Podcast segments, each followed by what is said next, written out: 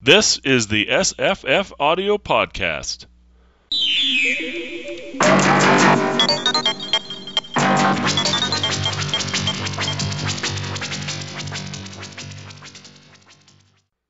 Hi, I'm Jesse. Hi, I'm Paul. Hi, I'm Hi. Marissa. I'm Bryan. I'm Luke. I am Maissa. And we're going to talk about Altered Carbon, uh, 2002 science fiction novel by Richard K. Morgan.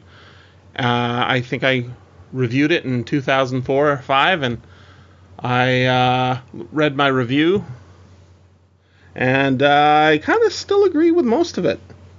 Um, pretty good book. What do you guys think of it? yeah, that's what I thought then. I thought it was a pretty good book. Mm-hmm. It was, uh, it was nice to see Cyberpunk uh, continuing when it came out. I liked the uh, mashup with uh, classic film noir detective stuff, Mhm. and I enjoyed the uh, the was then called science fiction sleeve. Yeah, uh, it's uh, it still seems up to date. It still seems modern, even though it was 17 years ago. No, 16 years ago. That's that's an old book in science fiction Hmm. terms, but um, it still feels futuristic on uh, television when they adapted it. Yeah. I uh, I think this is the, either the third or fourth time I read this book because I read it when it came out and then I read it again when I was reading through the series and then I read it again to review it for my podcast. Which uh, everything that I do on my podcast, I think, oh, that must be recent because I read that book and reviewed it on my podcast. But I've now been doing my podcast ten years. Just this month is or last month is ten years of my podcast. So it was 2009. I, I I read this uh, read this book 2009. So uh, uh, yeah, uh, I gave it four stars back then. So uh, see if it holds up. Wow, I'm the outlier here. I did not like it. Wow, No, interesting. No, it's just too too heavy, too violent, too everything, and I just I just kept on blanking out, going, oh, I can't listen. It's just too much. Wow.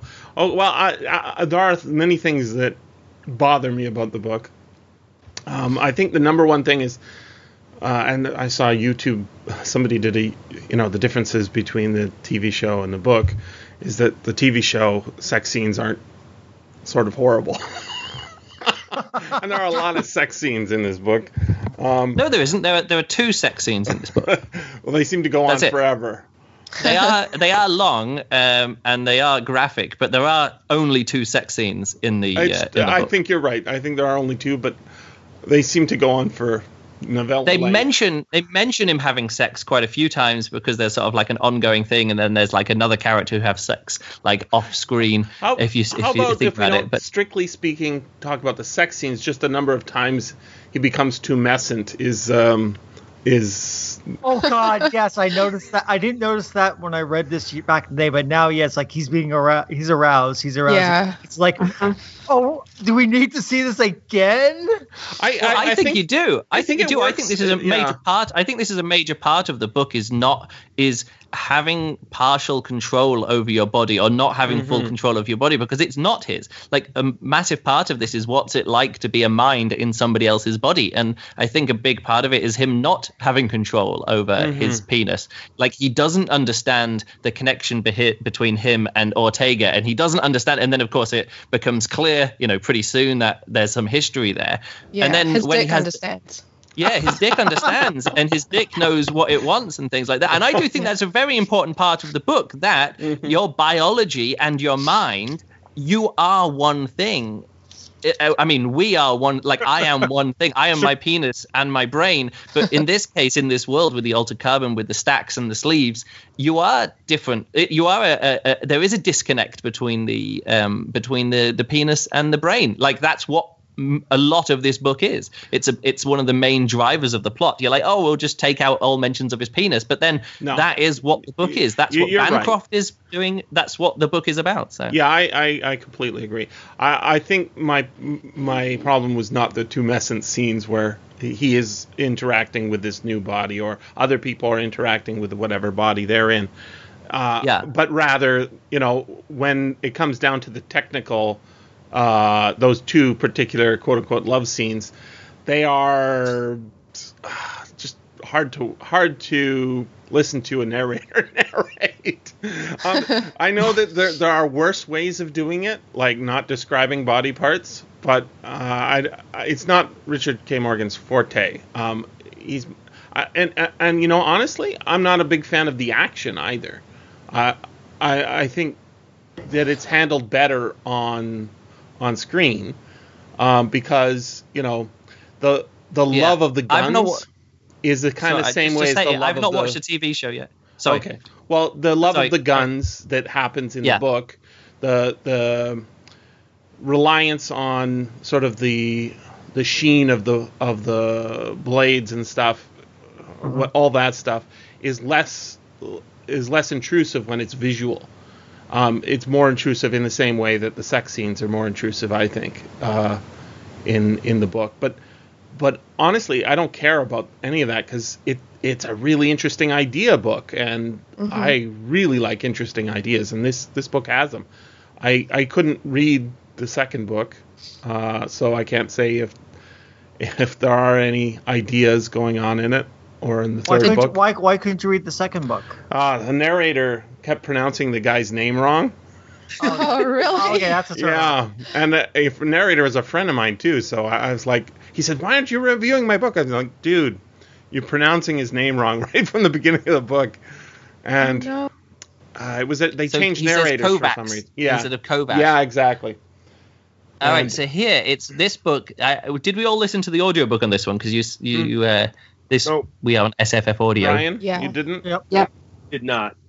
Ah, okay. Well, it's read by Todd McClaren. I just want to say I made a few notes about his reading. First of all, he did get he actually mispronounced some words and got some words Yeah. mixed up. Um, and sometimes I was like, oh, maybe that's just an alternate. Um, it's just an alternative uh, pronunciation. But then at one point, like near the end of the book, I made this. He said there's a casual link between the two, and I was like, I'm pretty sure that should be causal link. It's a causal Yeah, link, not a casual link. So he just misread that. Um, and the other thing that I think is very funny is that Bancroft has the same voice as Mr. Burns from The Simpsons. He's doing Yes, he does. That was hilarious. and and I was like, it is it is this on purpose? Is he doing like the rich old guy voice on purpose? But that's that's just a note that I made about some of the. Uh, uh, Well, Yeah, here's, here's the reading. thought. I mean, we're, we're talking about a book from 2002, right? Um, I mean, thinking about the violence and thinking about the sex, um, the um, I wonder if it would be correct to interpret this as a book about the first year of the war on terror, Hmm. um, much much like we look at um, TV shows like uh, the Battlestar Galactica reboot um, as a response to uh, uh, a new age, a sudden age of global war. Uh, I mean, it's interesting to me that we have um, uh, the main character being a mercenary. Uh, I mean, that's his primary identity, not a Mhm. private detective. And that's for me. That's always a quick reading about his obsession with uh, with weapons, as that's part of his identity. hmm Um, but I wonder if that's not uh, a ghost in uh, in the book. I haven't noted. I've watched about half of the series so far, and I don't get a vibe of that um, off of it. But um, I, I wonder if that's not part of the explanation for the violence and weapons. Hmm. It's interesting. Yeah, I, I'm not sure. It's, it says it was published in February 2002. I think that's a little bit close for it to be written after 2001. I mean, he the, would have, yeah, he would have written it like 2000, 2000, 2001. So yeah, so I think yeah. I, I can feel a lot. And of also, it's a first novel, so it could have been taken 10, 10 years to write, maybe. yeah, yeah, Uh, you're right. a lot of the people in um, in this podcast have been on shows I've been doing this sort of our prep for this. Um, Like there's been a bunch of hard boiled mysteries set in San Francisco, for example. What was did we Yeah. do the Big Sleep? No, that's Los Angeles, right? no, we did the Maltese Falcon. Maltese Falcon. Yes. There's one, Yep. right? And this is uh, this has got a a mystery set in Bay City, right? With all this exact kind of mystery. I mean, this is the Nope. setup for the traditional hard-boiled detective private eye novel. And when when I read this book back in 2004, 2005, I didn't pick up on any of that because I mean I'd seen the Maltese Falcon, but really had not had any real immersion into that as a reading genre. Mm-hmm. So I, and in some ways, I appreciate this book more having since we have gone through some hard boiled novels. I was able to pick up like, okay, so Mrs. Bancroft being the femme fatale here, he's Totally. acting like a noir detective. I, I so I pick up all the tropes I didn't pick up 10, 12 years ago, it's just like, okay, now I can see what Richard Morgan's really doing and how he's playing off those tropes and putting them into a cyberpunk uh, post uh, human environment. It is a. Then- It is actually a murder mystery, right? That's the. It is. that's It's a murder. It's it's a locked room murder mystery at Sure, that. It's like sure. th- th- this couldn't possibly be a murder. This could have happened. It had to be a suicide. That's right. No, and it's got the Have- false ending, which which sometimes we get with these kinds of books. We've Yeah, you think it's all wrapped up, and then actually, oh no, there's one more clue which sets off the last section. Yeah. and and it and it treats the the crime scene in the same way, right? He he doles out the the facts. We are with the uh, detective as he goes on this journey, and we see the same facts he does. So if if it's timed properly, and I think it was timed pretty well, we pretty much figure out exactly what's going on as the hero protagonist does.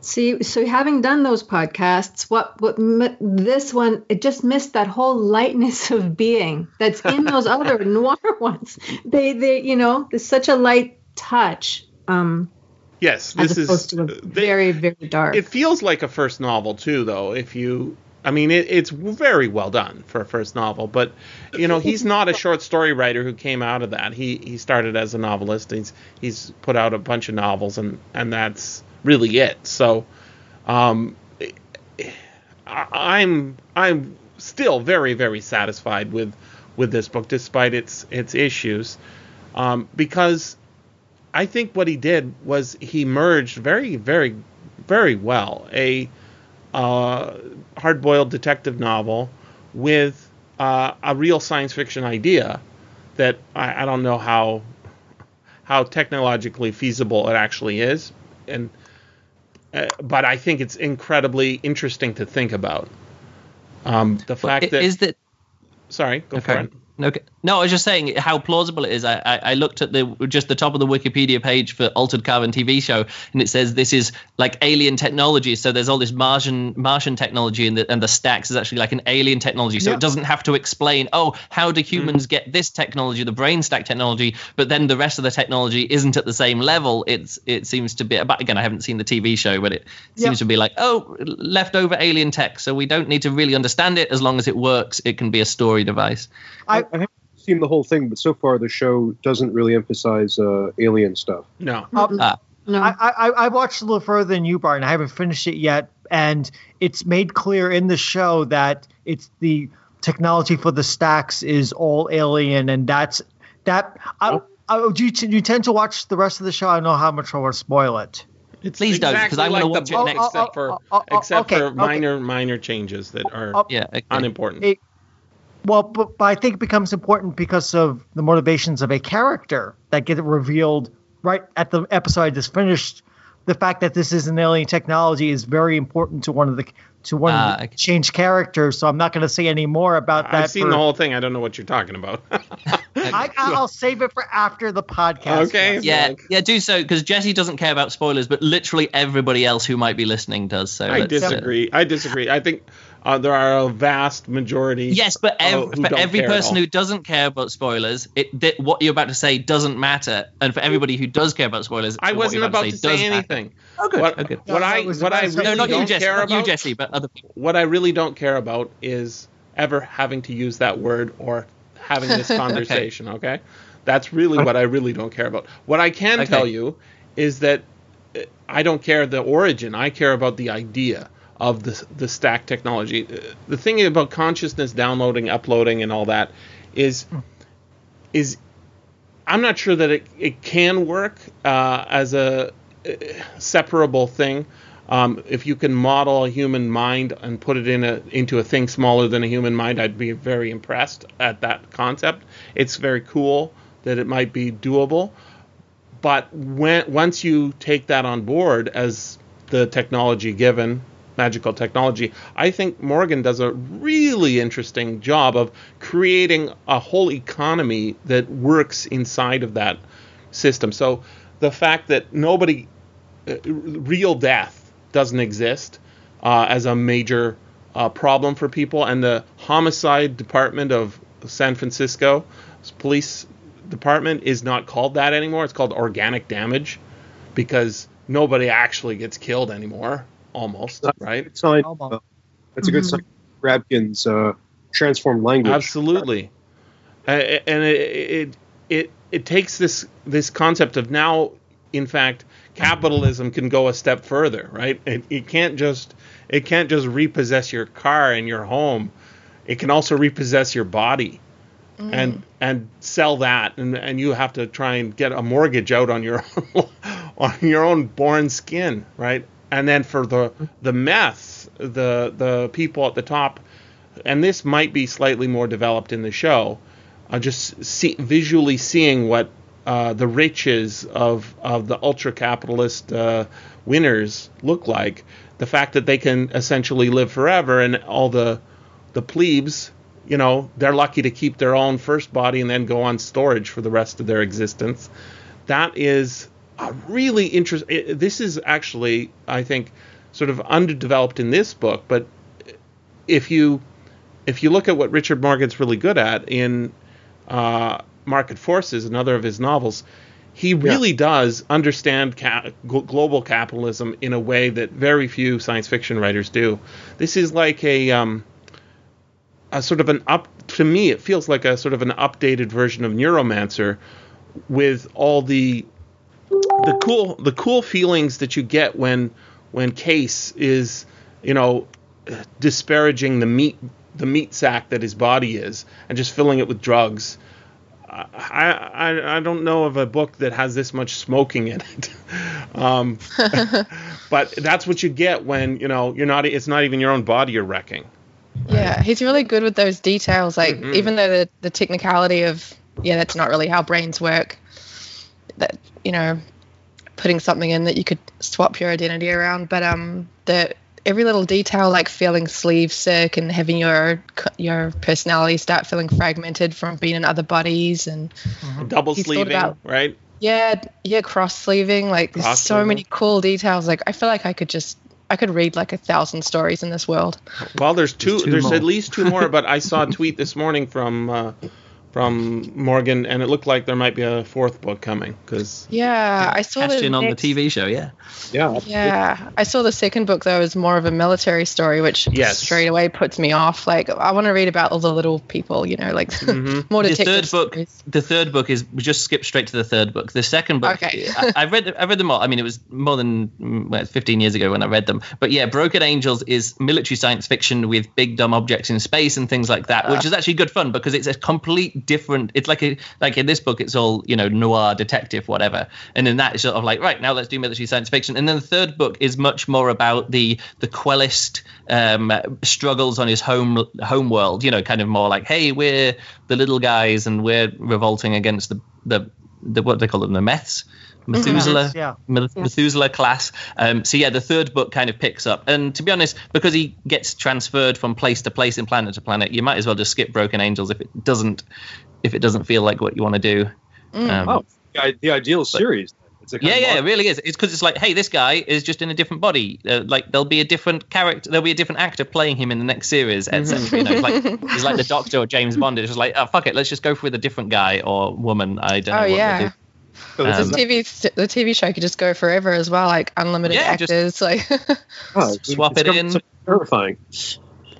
This is the well, future. i- i- yeah, they're gonna do the backs, the back flashes back to his original actor or whatever, you know.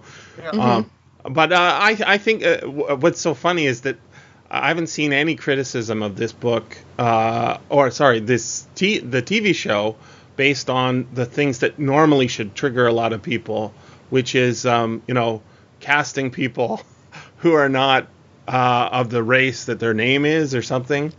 oh, there was some. And there's a big backlash about that. Is there? How can there Yeah. be? It makes no sense. Like, if you have any knowledge of how this works, is it is like, um, that's the whole cool. It's it's but basically racism doesn't proof, make right? sense.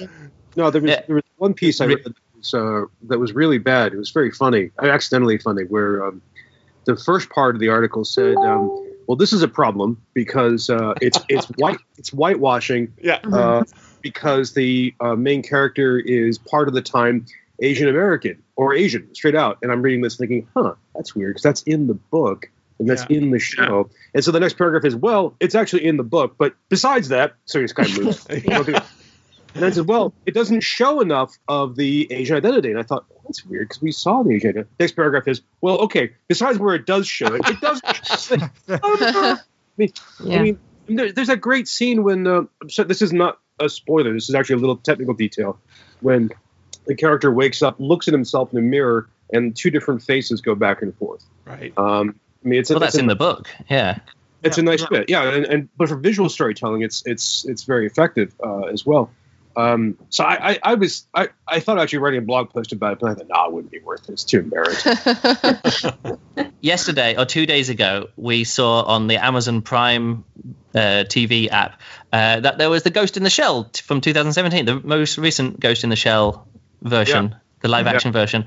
And we put it on, and I knew about the the whole, uh, you know, whitewashing this and white, and I was like, well, I, I just won't let that. I'll just put that aside. I'll just accept that that's a part of the, you know, the movie making. I'll just try and put it aside and just not concentrate on that and just watch the movie for what it was and we got about 45 minutes in and we just couldn't we just couldn't keep going not only because of that because it was also not very good but it was it was it, it was kind of surprisingly like even knowing how much com- how many complaints there were about the whitewashing and how bad the whitewashing was going to be even after all of that watching it was like oh shit this is way worse in those regards than we even thought about um, so uh, yeah uh, I it, it can't let me put it this way I haven't watched a TV show it can't be as bad as the Ghost in the Shell Oh no, it's definitely no, it's definitely not. Okay well at least it's a step up from that I, I don't want to, since not everybody's watched all of the TV show. I don't want to spend too much time. none on of it. us Yep. none of us have watched all of it Well, some some have watched Yeah. some. Um, Maissa, did you you went down to Florida for, for? Was it specifically for the launch of the Falcon no, Heavy? it was just a happy coincidence. But you were you were you witness? I did. I saw the. I saw it. I was. I was sweet amazed, like everybody else. Saw Yeah. them come back. Yeah, it was amazing. That is pretty amazing. Um, uh, so uh, did you get a chance to see much of it? I I saw the whole series. Wow. Okay. All right. So I, I, I, I did put this out on Twitter. I don't know if Luke got tagged because maybe it was private messaged or whatever.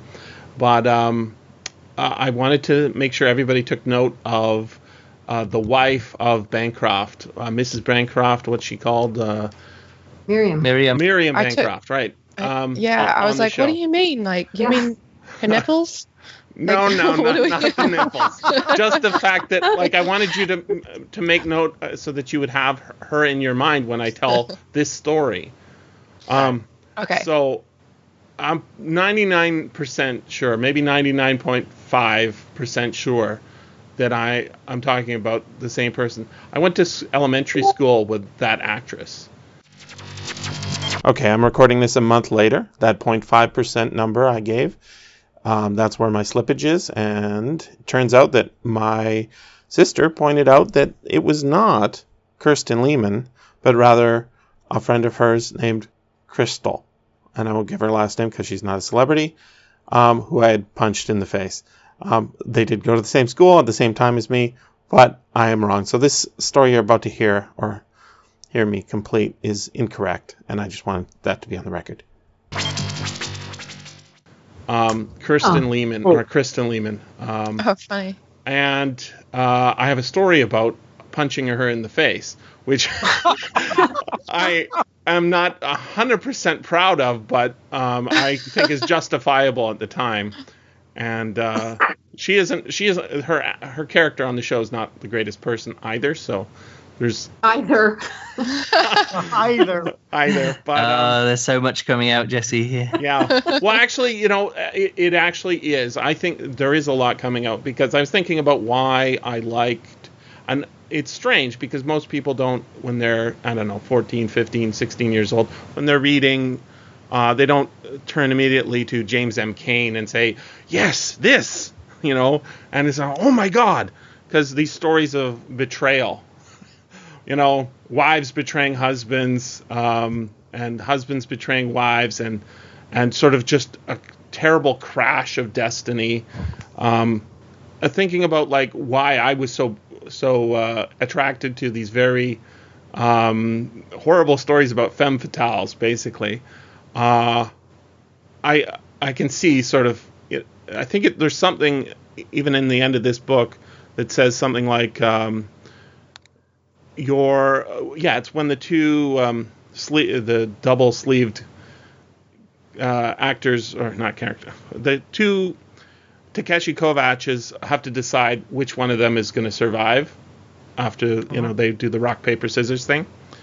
Um, and they say you know childhood memories are the ones that set the set the program right so that anything else after that. So when I was a kid, um, I moved down to where I am now, Coquitlam, BC, from northern BC, and uh, had to go to a new school. And the very first day I was there, I guess we were going there early for some reason. Um, there was only two kids in the whole school, and one was me, and the other was uh, Kristin Lehman. And hmm. so we had a really nice long chat. You know, me telling her, you know, everything about me, and I guess she telling her me everything about her.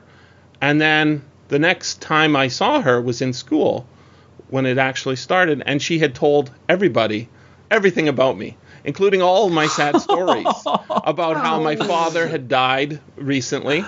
Um, about how we had moved down from northern BC, right? Now, of course, I don't have all the right, nice clothing, and this is like I think this is grade six. Um, so we didn't get along very well, this uh, Kristin Lehman and me, after that because I felt betrayed. And then one day we're doing some sort of field field work, you know, like uh, outside, and uh, we're in line for something. She butts ahead of me in line. I'm like, you can't do that, and I she refuses my words, so I physically move her out of it, you know, and she punches me in the face. Wow. So I punched her back in the face, and that's my story of punching. uh, Wow. the girl in the face. Um, so uh, I was thinking about how you know that's that's very inappropriate. You're not supposed to hit women. Um, yeah, but I also I think that the the hitting of women that happens in this uh, is perfectly legitimized by uh, you know, the bad behavior. Um, so I think that I think that there is something true about what's going on in you know if you read a certain fiction and it resonates with you, it probably is resonating for a reason, and it, it probably does have to do with you know personality formation. So uh, if if Maissa, you don't have the same attraction to this book as I do. Uh huh. I mean, it might be because you didn't have enough trauma in your early life. Perhaps it was a different sort of trauma, Jesse. yes. Well, everybody has trauma. I guess. Right. You didn't have the right kind of trauma. Right. Maybe it's because uh, you don't have a penis to think about and write about all the time. Well, I have I have these boobs. I mean, Yeah. you know, they they could have had all kinds of experiences in, in other bodies that you saying that if we uh, if we did this podcast and we all re-sleeved and do bodies, it would be a, a different podcast? that would be I think so would be very interesting. different. Yeah. Sleeve cap. I have I have a, a lot of these weird connections with things that I see because I'm an identical twin and, and growing up with an identical twin you don't you, you don't actually have your own personality and there's lots of personality things that I notice about myself and have kind of seen in myself and you know and can identify with with uh, with fiction which is coming down to like growing up and not being a single human unit in my own as as my own thing you know and so uh like when I was a kid at, at school, like my brother would do something wrong and the teacher would just be like, right, Luke and Nathan, go and see the head teacher. And I'm like, I, I didn't do anything. And they're like, go. And that would be it, you know, sort of like the, Wow. uh, and there's lots of other things apart from that, but it's just one kind of small thing. Yeah, it, it, there were things that happen and you know different connection, brain connections. You see, when the, the you young, ever- things that happen when you're young. Did you ever Yeah. switch and be your brother? Did you ever play sleeves? Again, this is what everybody always asks about being a, being an identical twin. The thing is, people get us mixed up all the time anyway, and it's kind of tedious and annoying and boring after a while. So when people say, "Do you like ever pretend to be each other?" It's like that's not the fun game. Like that's not the fun thing to do. No, but I meant like in, in sort of within this context to like actually try and in, experience it as if you were him, like to you know. The only the closest that came was actually at my sister's wedding because generally Nathan would um, have his uh, have his hair quite long and I would normally have it short. You know that was kind of like one of the things that people would use to tell us apart. Um, and then the week before my sister's wedding, I wasn't around in the hometown where she lived and my parents still do live. Actually, they all still live there. Uh, my brother was hanging out, and then on the morning of the wedding, he got his hair cut, and I turned up on the morning of the wedding, and for some reason I'd been growing my hair out a bit, so I actually had long hair, and everybody got us mixed up, including you know my sister, my parents, my brother's wife, my other sister. Like everyone would just be like Nathan, Nathan, Na- Nathan, Na-, and I just wouldn't respond, and then I see it happening, and you know, uh, and so it, that was one of that was one of two big times where literally everybody was just treating me as another person, and I was kind of experiencing what it was like to be Nathan, which. To be honest, it's quite similar to what it's like to be Luke. Um, yeah. So, y- y- given that you were In that raised case. together as well, Yeah. right? Um, and the fact that you know you, you look identical, the we, we personality did as kids very formation. much more. Yeah. Yeah, the personality formation question is like, uh, was there some particular trauma that one of you experienced that the other, you know, and you latch onto that and sort of magnify that in your own memory? This is the kind of interesting Yeah. thing that does happen is that in in the book when they do make a twin, it's not at birth. It's it's quite far down the road. Yeah, there's that just question. Spending that Yeah. Yeah. How long will it take for us to be two different people? Yeah. Um, and uh, I, I actually, one of my favorite parts of this book is him describing how they decided which one of them was going to live or not. And it's like flip a coin. Well, it's not flip a coin. It's the it's the uh, you know the best out of five paper rock scissors. Um, and uh, yeah, I just love that idea of deciding your person or deciding your existence and your future personality by a game of chance, by gambling in that way. I think that says so much about his personality that that's what him and his other personality decided. Um, and they, and that they're doing it in virtual right Yeah. rather than the actual i think is is it's even taking the randomness out of it like so if you feel a breeze on your arm coming from an open window in reality um, maybe that influences what you throw right you throw scissors or or paper because it flows better in the breeze but in in a virtual reality you're taking out all the whims of oh I have to pee right now and it's easier to throw a rock or whatever it could be, right? So that how can they even be throwing differently if it's inside of a virtual world with virtual identical memory? If if sorry, well, he go it, says. Oh, sorry. Be- be- be- because you know just when you get down to just like quantum and probability tiny tiny little bits of chance in each other's brains which are not going to be perfectly mirrored just because of the laws of quantum dynamics they're but they're not in a quantum place. yeah, they're but- in but- a program, right? Yeah, a- a- again, the, the program themselves eventually comes down to electrons, which are not all going to be precisely exactly aligned, just because they can't be, because by, by the Heisenberg uncertainty principle, that you can't know that for sure. So there's going to be slight differences between the two of them, just because the laws of physics say there has to be, even if they're small, and those are There's no physics. That's the that's the, unless unless the physics are programmed in. And the, see the- what I'm the- saying the is physics of the actual Uh-oh. program running it. I, I suppose, but that the the way I see this virtual world is that it's a mind inside a program, right? So that, like, Yeah, but I they've had think a lot of time apart in the in the other minds. No, but my point that's is that that's is that it true, isn't and chance. It isn't the chance. He actually says it looked like I feel like my other person was trying to lose because he knew Yeah. that I was the one who Right. had actually accomplished all this, and Yeah. it wasn't fair. Like he had had the fun sex party with the different sleeves, with the Bancroft sleeves, but it was actually me who kind of deserved to go on because I'd been doing all the work. So that's that's the whole point of it. It's sort of like it's left up to Yes. chance, but that's that thing. Was it chance? Was the other person trying to lose? Did he do oh my his rock to my paper? Like what you know, they were trying to second guess the the, the protagonist that we're reading at. He was trying to definitely second guess himself to win, and I think he's saying that the other guy was trying to second guess himself to lose, but to make it as though the guy who won had earned it rather than had you know just was given it or something. So it's a tricky one. What I found hmm. fascinating about that was how how attached they both were to that life. You know, because by the time they were separated, how long were they separated? Five days or hmm. something. Five or six days. Something like that, yeah. Five or six days, and then and then they were so like in, entrenched on on keeping it, even though they were they were both going to live. I mean, ultimately, the the what the essence of the guy was was n- not going to die. It was just just those five days. Um, I, Have you I- ever had your hard drive crash and lose five days of work? Yeah, I, yeah, I know. Wow. I know, but it, it was it was interesting because before they before the five days even happened, they were already like they were to had this conversation within seven hours of Yeah. I, th- I think it is fascinating, and it's, it's it actually goes right to the core of the book. Why does this whole plot at all happen?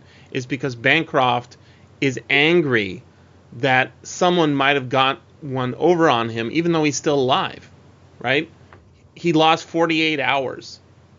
That's all he lost. Mm-hmm. But when he finds out that he had the, and falsely finds out that he had the courage to take his own life, to save his life, right, his future existence, um, he's proud of the fact that he was capable of making the decision, right, and and acting so well. And the thing is, is it's really fascinating that we do care what this thing called a document called a will is, right? So the idea of the institution of you continuing on after your death so that you know we care about what happens after you no longer are on this or we care to disperse your goods in the way that you wanted them dispersed. Seems perfectly normal to us.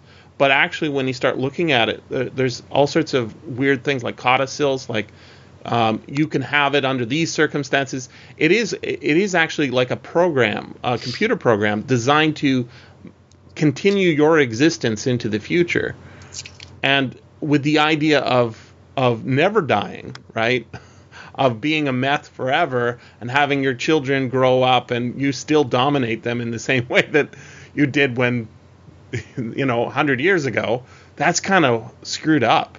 And i think it it really becomes clear um, on the show one of the things they do is they they do talk about the children a little more. There are a lot of little changes um, but uh, one of the ones i think is actually an improvement is uh, the ai hotel which is Yeah, I Yeah. agree with you. Oh yeah. yeah That was so so, the ai fun. hotel yeah, luke you saw the first episode of the No, show I haven't watched any of it. No. Uh, okay so I in haven't the got a work trip. it's I'll watch the it hendrix right Yeah. um, and it's a Jimi Hendrix, and I think that it's not a bad resonance, especially with the you know the Purple Haze kind of connections to um, the neon. It's very uh, cyberpunky, I guess, is the idea. But um, I- and I had a feeling before uh, I found out the reason why the change that it would be that reason. It was exactly right, which is the and this is so funny, right? The Hendrix estate doesn't want his image used in association with a certain amount of violence. Um, and the thing is, is he's a he he while he was alive was a big fan of science fiction, and that fits.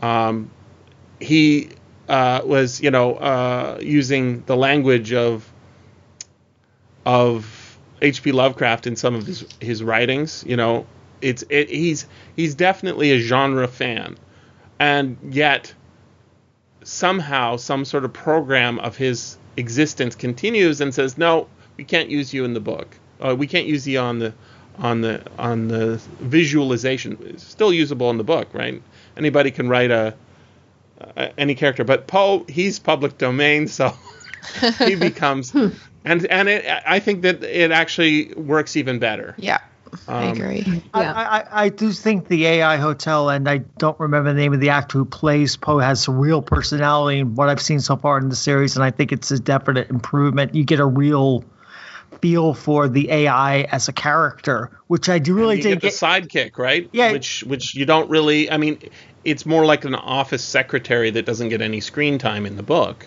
Yeah, but but in the that in the second sh- trope. Yeah, and in the show they really push more that um, possessive girlfriend nature of the hotel, which is just Yeah, awesome. too. Right. In the in the So- book though i think it's it's quite clear that the in its forward facing the, the the the hotel does have a lot more personality than we see until the end of the book when they meet it in virtual reality and actually meet the hendrix but it's it's underneath all of the uh like the social um, graces programming and the uh, and the front of house front desk programming that it's got built into its front desk and hotel service thing. So uh, I think the the personality there is subsumed inside its job, and it comes out when you're actually inside its brain.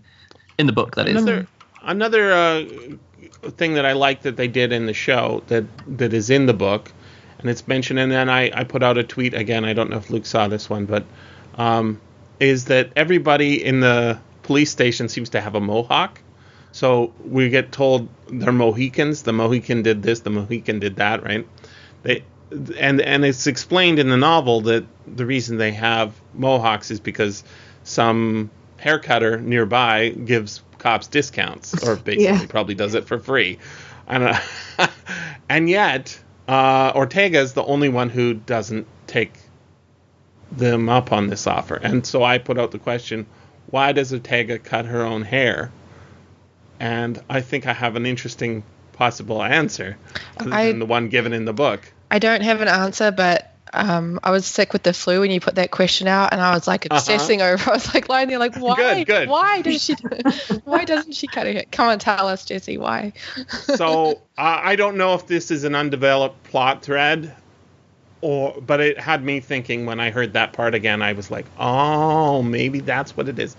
Ortega Ortega is a Catholic, um, in upbringing, anyways, right? Mhm.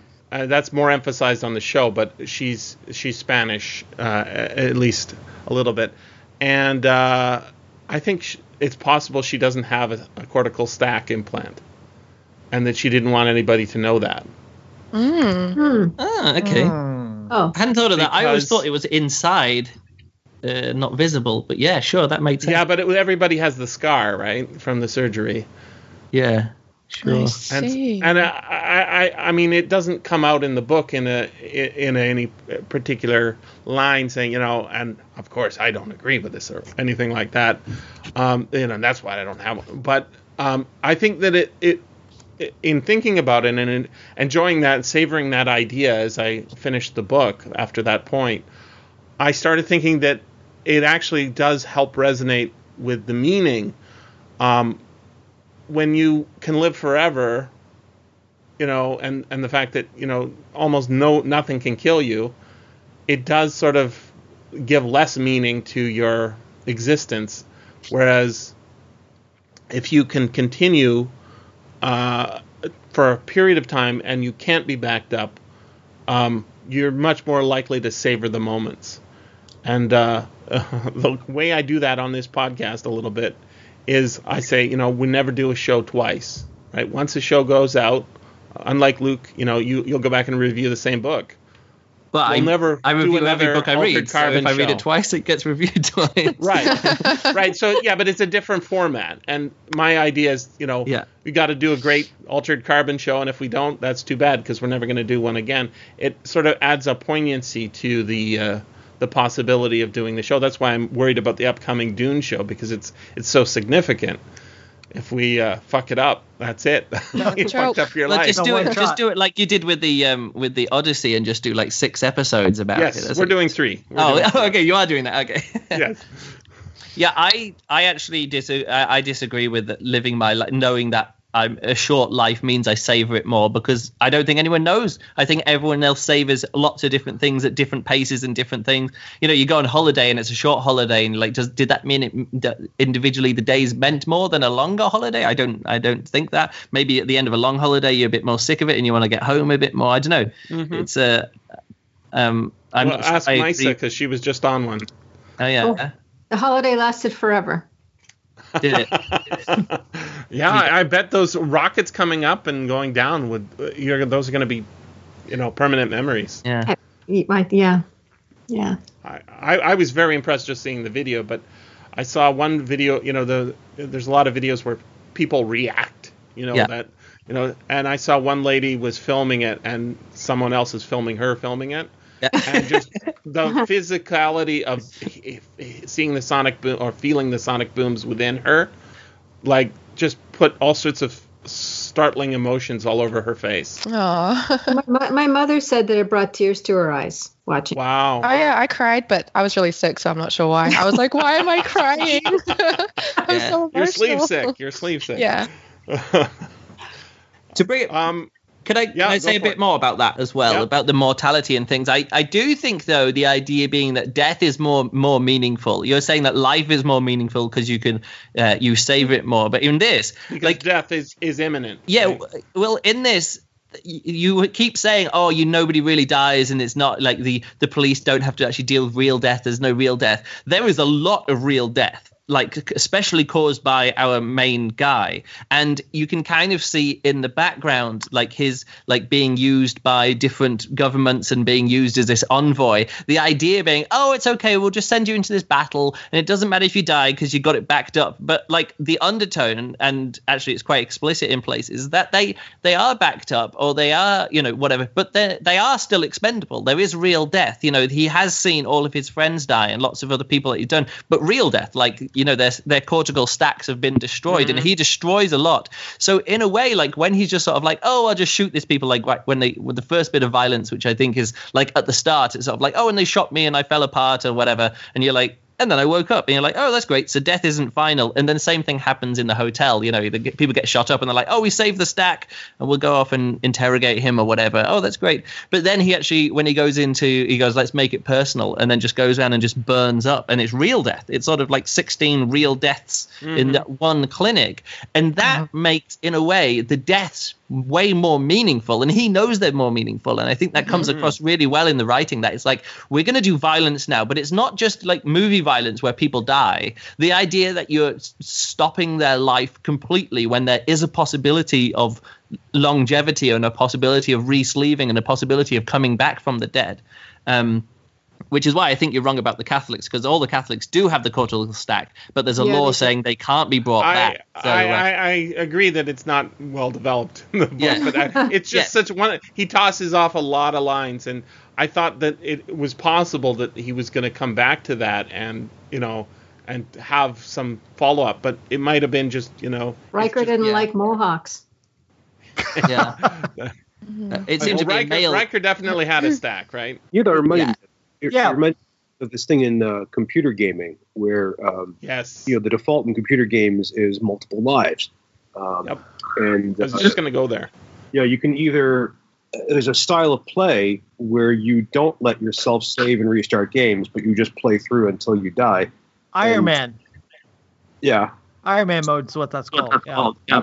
And then there's some games that won't let you do this. Like you can have uh, web-based games that uh, basically you have to flush your cache in order to be able to replay it, um, or uh, fiddle with JavaScript to do it because they want you to be stuck with the consequences of your decision. Um, that's that's really interesting. Just Um, got to get to the next screen, is what you keep saying. Get to the next screen. It's like a computer Yeah. game. Yeah. Get to the next screen. Well, you know, I, I I play this PUBG game, right? And Luke does too. I was playing last night, and we had just because it was the servers were down earlier this week. We were playing uh, Battlefield 4, which is a game where you know you respawn basically 10 seconds after you die right. and the games have completely different vibes. One is sort of this fear that you're going to get killed at any moment. Because paranoia sneaks up on you, and the other one is like uh, constant electrical shocks of you, you know, jumping and shooting and then dying, and jumping and shooting and then dying. And the other one is it's, it's slow, and as time goes by, as you get deeper into the game, your paranoia and your adrenaline just amps you up so Yeah. that when you get to the, near the end, that one life to live mode, which I've had in very few other games, but when you have it, it's super addictive because it does make the stakes so much higher. Yeah. You f- got to we got to second place last night as a squad, and the fact that we got so close to the end, it just makes it all the more meaningful. And so uh, last night, uh, Luke, I don't know if you saw it, but Wilder, one of the people we play with, he got a chicken dinner after we quit. Oh right. It's a solo And, like, like, solo game. I've had a chicken dinner, I- you know, when you win it, and it's like, holy shit, this is an accomplishment in Yeah. a way that it shouldn't be. yeah, literally the highest highs and the lowest lows of all my computer gaming history have been with this game. Like coming second and then dying, and the final circle, and then and also coming uh, the three wins that I've that had. And this, I think I went to like 160 hours worth of playing, and I've won three times: once solo, once duo, and once with Jesse. With Jesse actually won. I was just hanging out. I'd already died. Um, but uh, but no, it is it is a very interesting thing. In that case, as a as a game mechanic, not only having one life and then you die. It's like, well, I'm gonna go back to the beginning, and it's gonna probably be about right. 35 minutes to play this out again. Um, right. Or you just die straight away and just respawn and die. You know, it's a it's a different. Yeah, it has no me- it has no meaning. Like if you if you die as a as a premature baby, it doesn't matter, right? Because to get you just start again. But once you've put in all this effort of life, Mm. Yeah. you know, 30 minutes in, um, and especially in the final 10, it becomes it becomes very meaningful uh, in in the way that brain chemicals say. And that's one of the things I mentioned in my uh, review is is it seems to rely on neurochem as sort of his superhero juice. And I was thinking uh, at the time, I guess, uh, or rereading it, it seems at the time I, I didn't, I didn't, uh, I thought that was kind of cheating. But the more uh, I've studied neurochemicals, the more I realize, you know, it's not cheating. Uh, it- it's, it, it really, I mean, if you had, that's that's a technology that's sort of under under explained. Maybe it's more in the second and third books, Luke. You might be able to say, but the fact that um, if you can control your neurochemicals, you can control a lot of your your world.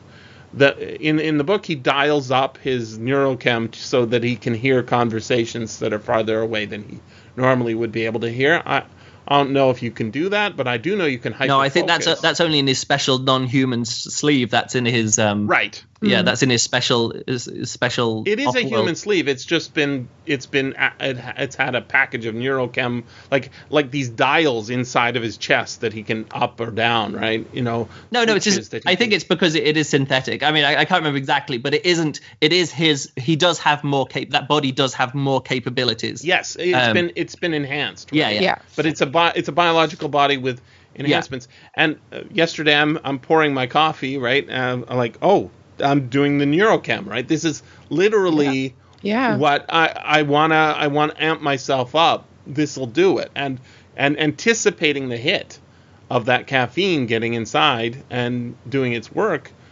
is its own you know, little neurochem. And so I I guess I was criticizing it in that it it was sort of playing it up too much, but maybe he just didn't explain it in the enough method so that you know every time there's a fight sequence it's neurochem this and neurochem that um, but honestly neurochems are really important i don't know if it's a name brand is it capitalized in the paper text Bryan I don't know. I don't have the paper text with me.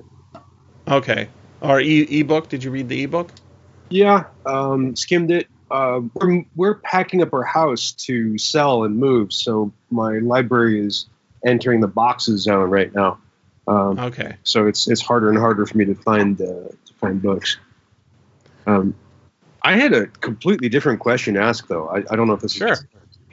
Um, well, it's about the meths. Um, first of all, did you all find that kind of fun to read now that the term meth means something else did in 2000? yeah Yeah. yeah Yeah. yeah. Um, but I, I have to say, it was it was um, this is a way in which the book has become more relevant um, than it was in 2002. In that uh, economic inequality has increased, and it has also Mm. become more of an issue because it was really off the radar. yeah more in the consciousness Yeah. Yeah.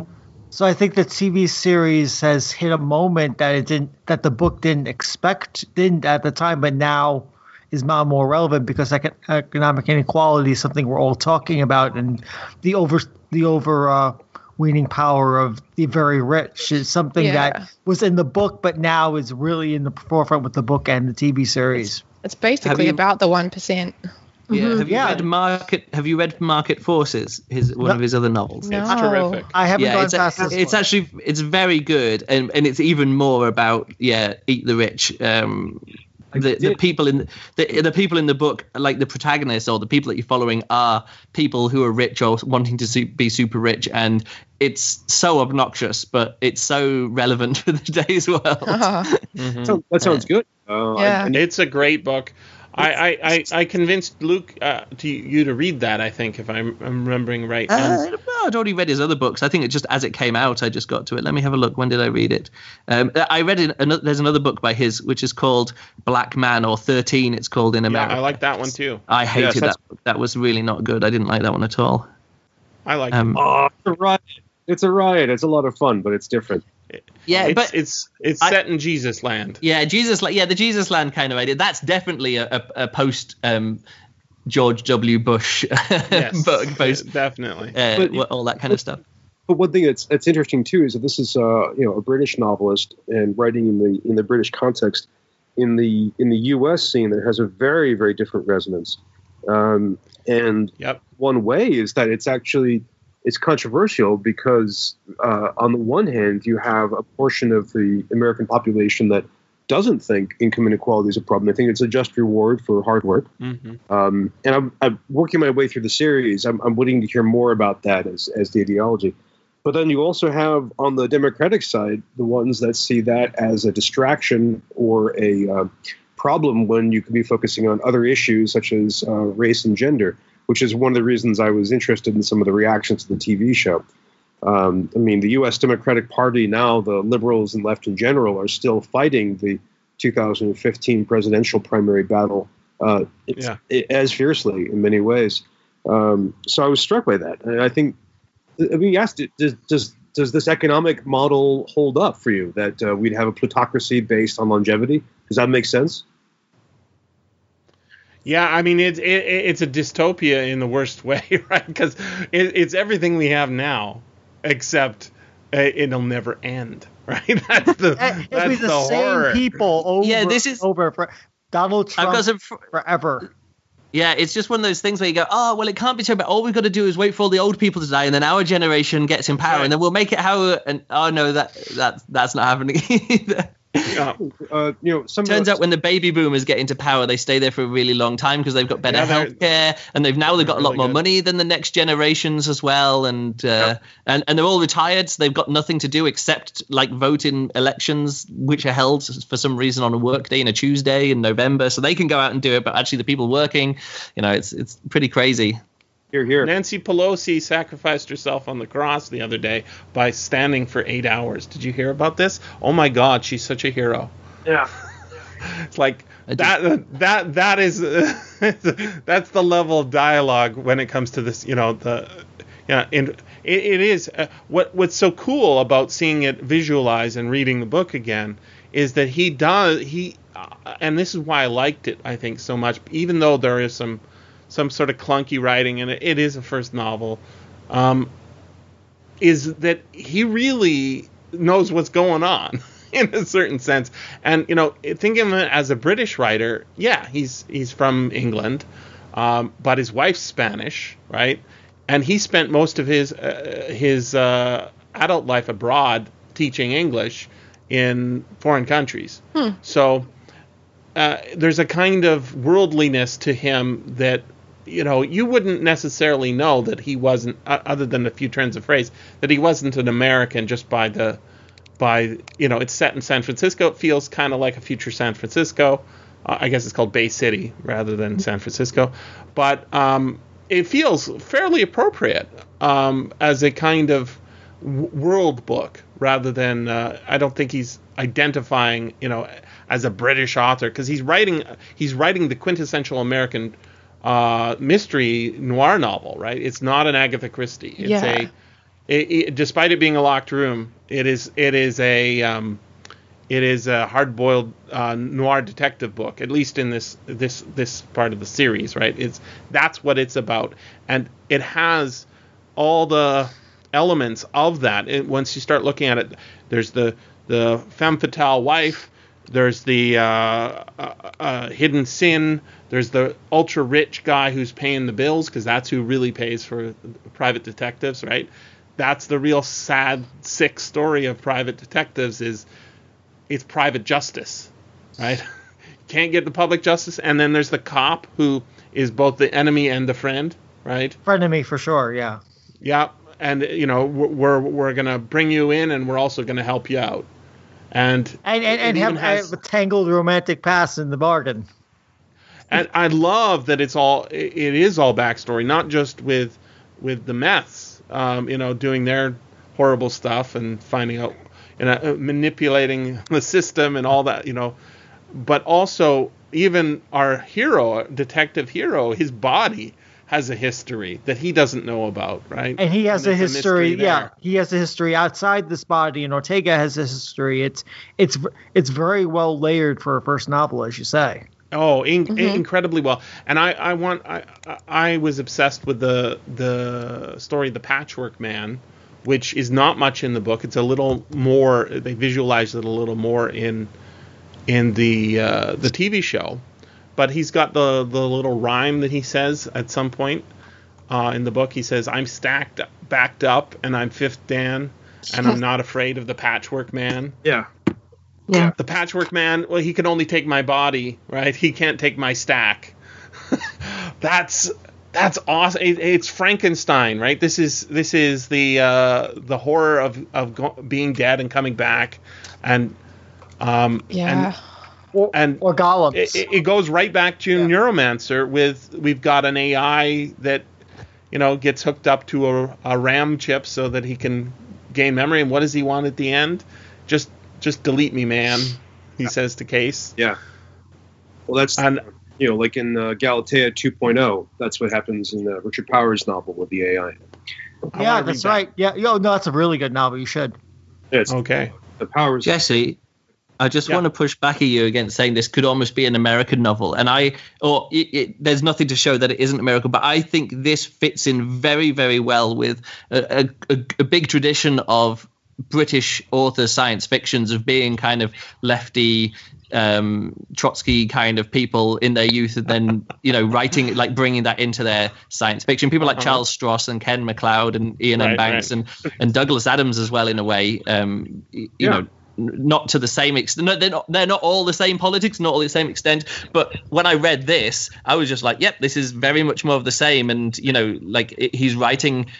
You know, he's kind of he is writing an American novel, but like everything in about the past of this character is sort of like, oh yeah, I was brought up like this, but then there's this Quellist thing and about you know, um, seizing the means of no I, stuff making like the that. case that he's he's not british i'm making the case that he's he's global because he is he sets it in the Okay. states I, I, I mean Ray, raymond chandler who is uh, you know one of these great american writers is he wasn't british he was british right he, he moved to Yeah.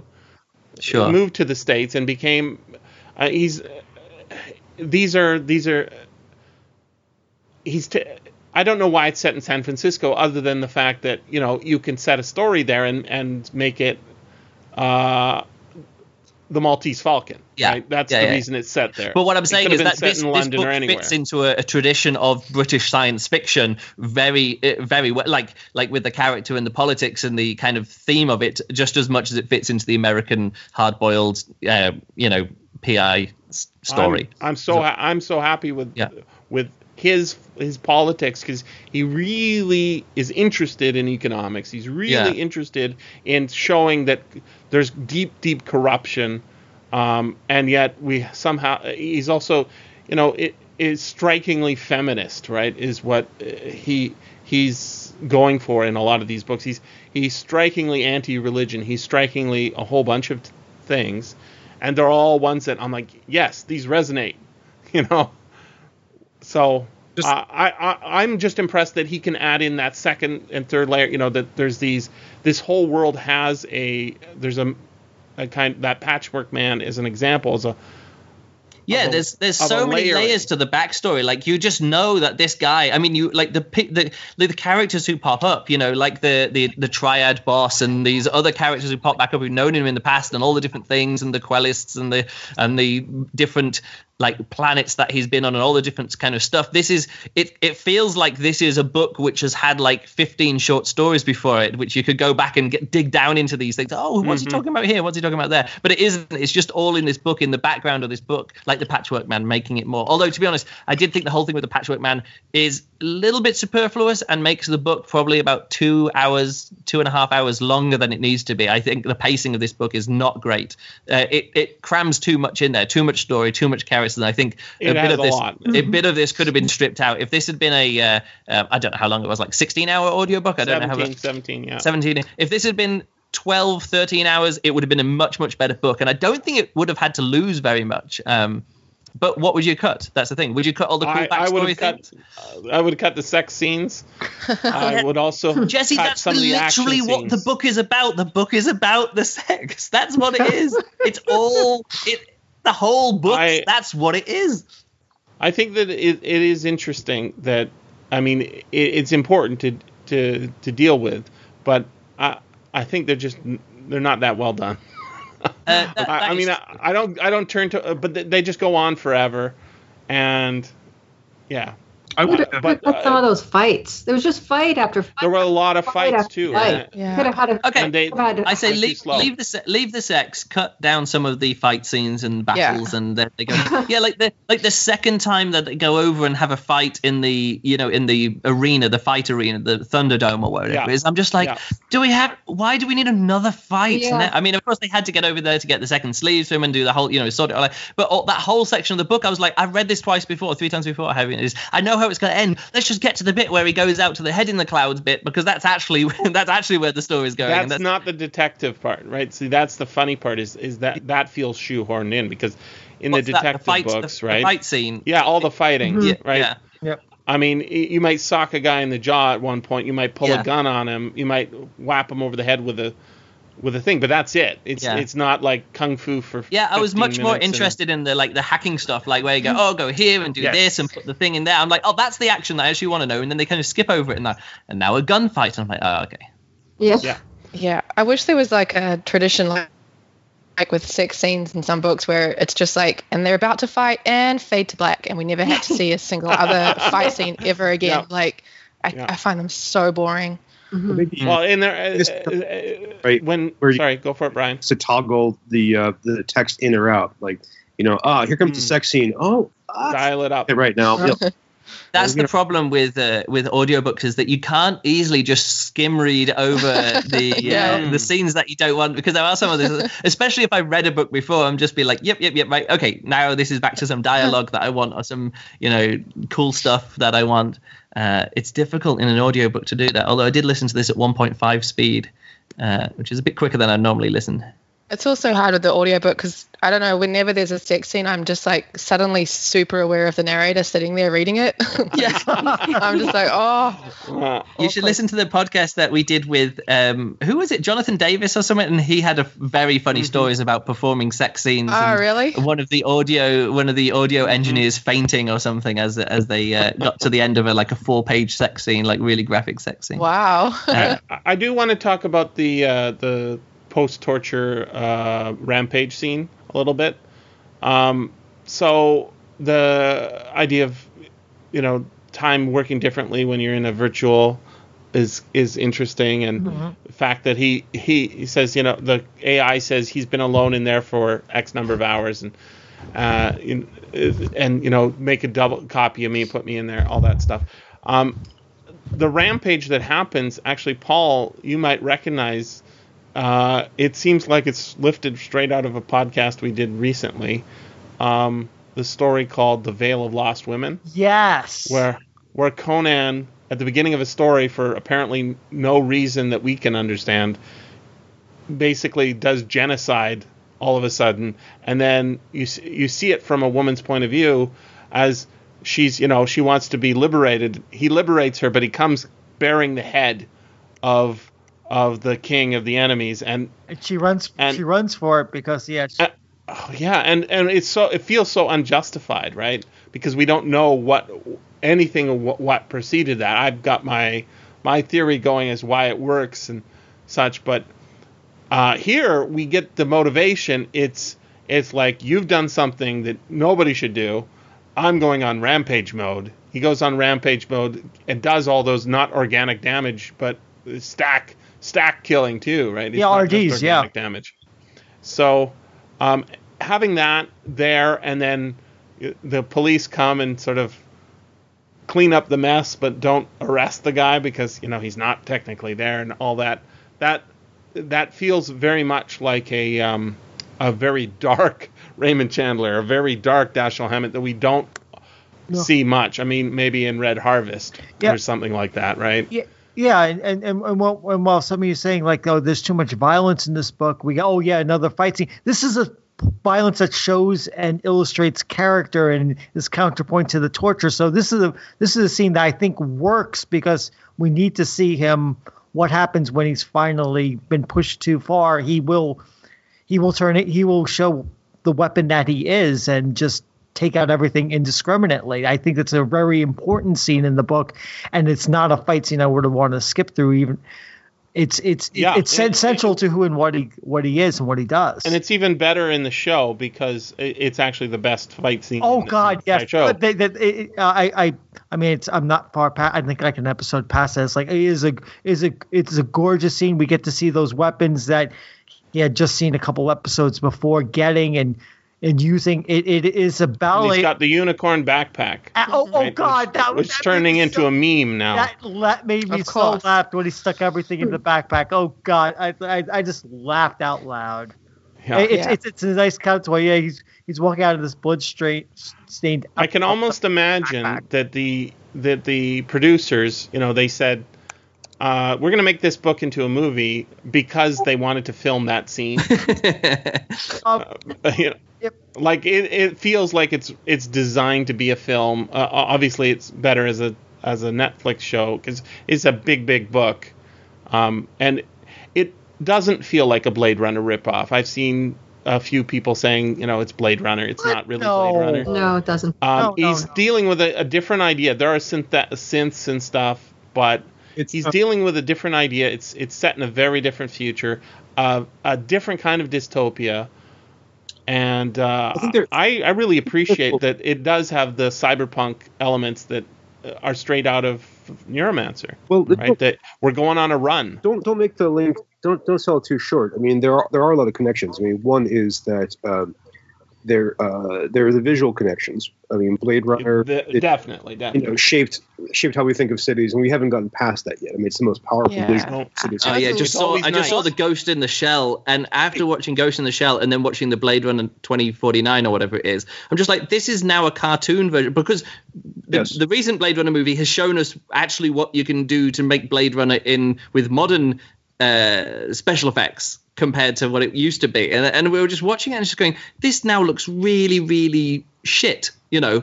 Uh, like even though it was made in 2017 it like came out the same year as another blade runner movie where uh, i have many issues with the rest of that movie but the visuals are amazing. And i'm like why can't all cityscapes look as good as the visual cityscapes in the blade runner 2049 um The, uh, the Netflix film does a does a pretty good job of that, and uh, Yep. it's, And I- it's t- I don't expect i don't expect the same level because it's a tv show not a movie but Uh, be Yeah, they do pretty good. they spent the production values are pretty high. I I, I Okay. agree about Blade Runner 2049. I think it's an ideal silent film. Um, Yeah. but and I've got, I've got a, Or, or just wordless film would be good enough. no, I I've Wordless. listened the soundtrack wordless. a few times, the soundtrack is pretty poor. Um, I've uh, no, I, I've actually I've got an article coming out on this soon, but. Um, but the but the, that's the second point is the link to Blade Runner 2049 because that was such a high profile film and such a disaster financially that I mean, people are thinking about it. Um, but the third is there are just plenty of, of, of direct links. I mean, uh, early on in the TV show, there's a uh, um, uh, a shot where our hero goes through a whole bunch of visuals and zooms in on them, which is you know obviously going to remind Mm. people of the famous you know zoom in shot from Blade Runner. Mm-hmm. You've got Enhance. yeah, Yeah. enhance, right? You've got to He detect literally says that. everyone says enhance in those scenes so it's, Yeah. is the Yeah. movie making the movie making trope now enhance it's like Yeah. zoom in and freeze and enhance. Freeze. zoom yeah, and uh, enhance. freeze and enhance that's it and, and you have a violent person who is working as a detective. Because remember, Deckard in the original film isn't a detective; he's a bounty. Mhm. And he's working as a detective this way, and so we have a mercenary here who's trying to solve this. So there's that commonality. Um, and then there's the you know the all the film noir tropes, which are still not widely deployed in science fiction. So I obviously there are differences. Um, but I, I, I think there's definitely a whole bunch of call outs and resonances, and I, I don't think audiences are wrong to find them. Oh yeah, but I think I think they they come he comes to it honestly. So the difference, you know, when when we look at Blade Runner, right? It doesn't. All of that is not in the book, right? That Well, does not it- come out of the book. No, no, no. I, It comes out of it comes. I mean, the the, the visuals do not come out of the book. I, I mean, some of them do, but it, it's it's going straight back to the Maltese Falcon and right, right, right. right. No, oh, that's that's very different. That's what we're. and so when this one's doing it, he's he's he, he is of course aware of Blade Runner, but uh, it isn't. Let's do Blade Runner, right? It- Yeah, it's like let's play out the same thought experiment and end up with some of the same visuals or some of the same yes, situations. it happens to have some of the same visuals, And I mean, Yeah, it I do like in the it's book obviously where it's- played up in the show. yeah, in the in the book being- where everything's always at night, right? right, right. In the rain. Which uh, But shows up uh, in uh, one of my favorite underappreciated movies from the 1990s, which is Dark City. Oh, I love Dark City. Yeah, that becomes a plot point at the end. Where wait, why is it always night here? What's wrong with the world? Yeah, yeah. Yeah. Um, but there's It- there's one. Please go ahead, Luke. Go ahead. Oh, sorry, no. I, was just going to say what I another similarity between this and uh, Blade Runner. It feels like in Blade Runner, the people have been left behind on Earth, and all the action, the fun action, is happening elsewhere, and these are just the people who are kind of stuck behind. And it that's kind of referenced in this book, sort of like, oh yeah, all the people who really were exciting and wanted progress, they all went after the rest of the galaxy with these Martian star maps, and hopefully can find something there. And all the conservative people and boring people are left on Earth. So now there's been a stagnation, and I think that's an interesting thing in the book where like why hasn't technology moved on or why hasn't the world moved on or why are there still catholics around and why is it so conservative in some ways? It's because yeah all the all the interesting people left hmm. and we're the people you know they left earth and we're the people left over and we've just got to deal with that and kind of plod along with the UN taking over just kind of by default because all the interesting exciting leaders left and went off to whatever There's- the world There's a nice bit about this in the uh, in the TV show, the first episode, where um, when Kovacs comes to consciousness and he demands, you know, no, where am I? And they tell him what city, and he says, no, idiot, what world? And they say Earth, and he just Yeah. look like, oh god, that shithole, you know. Uh, yeah, exactly.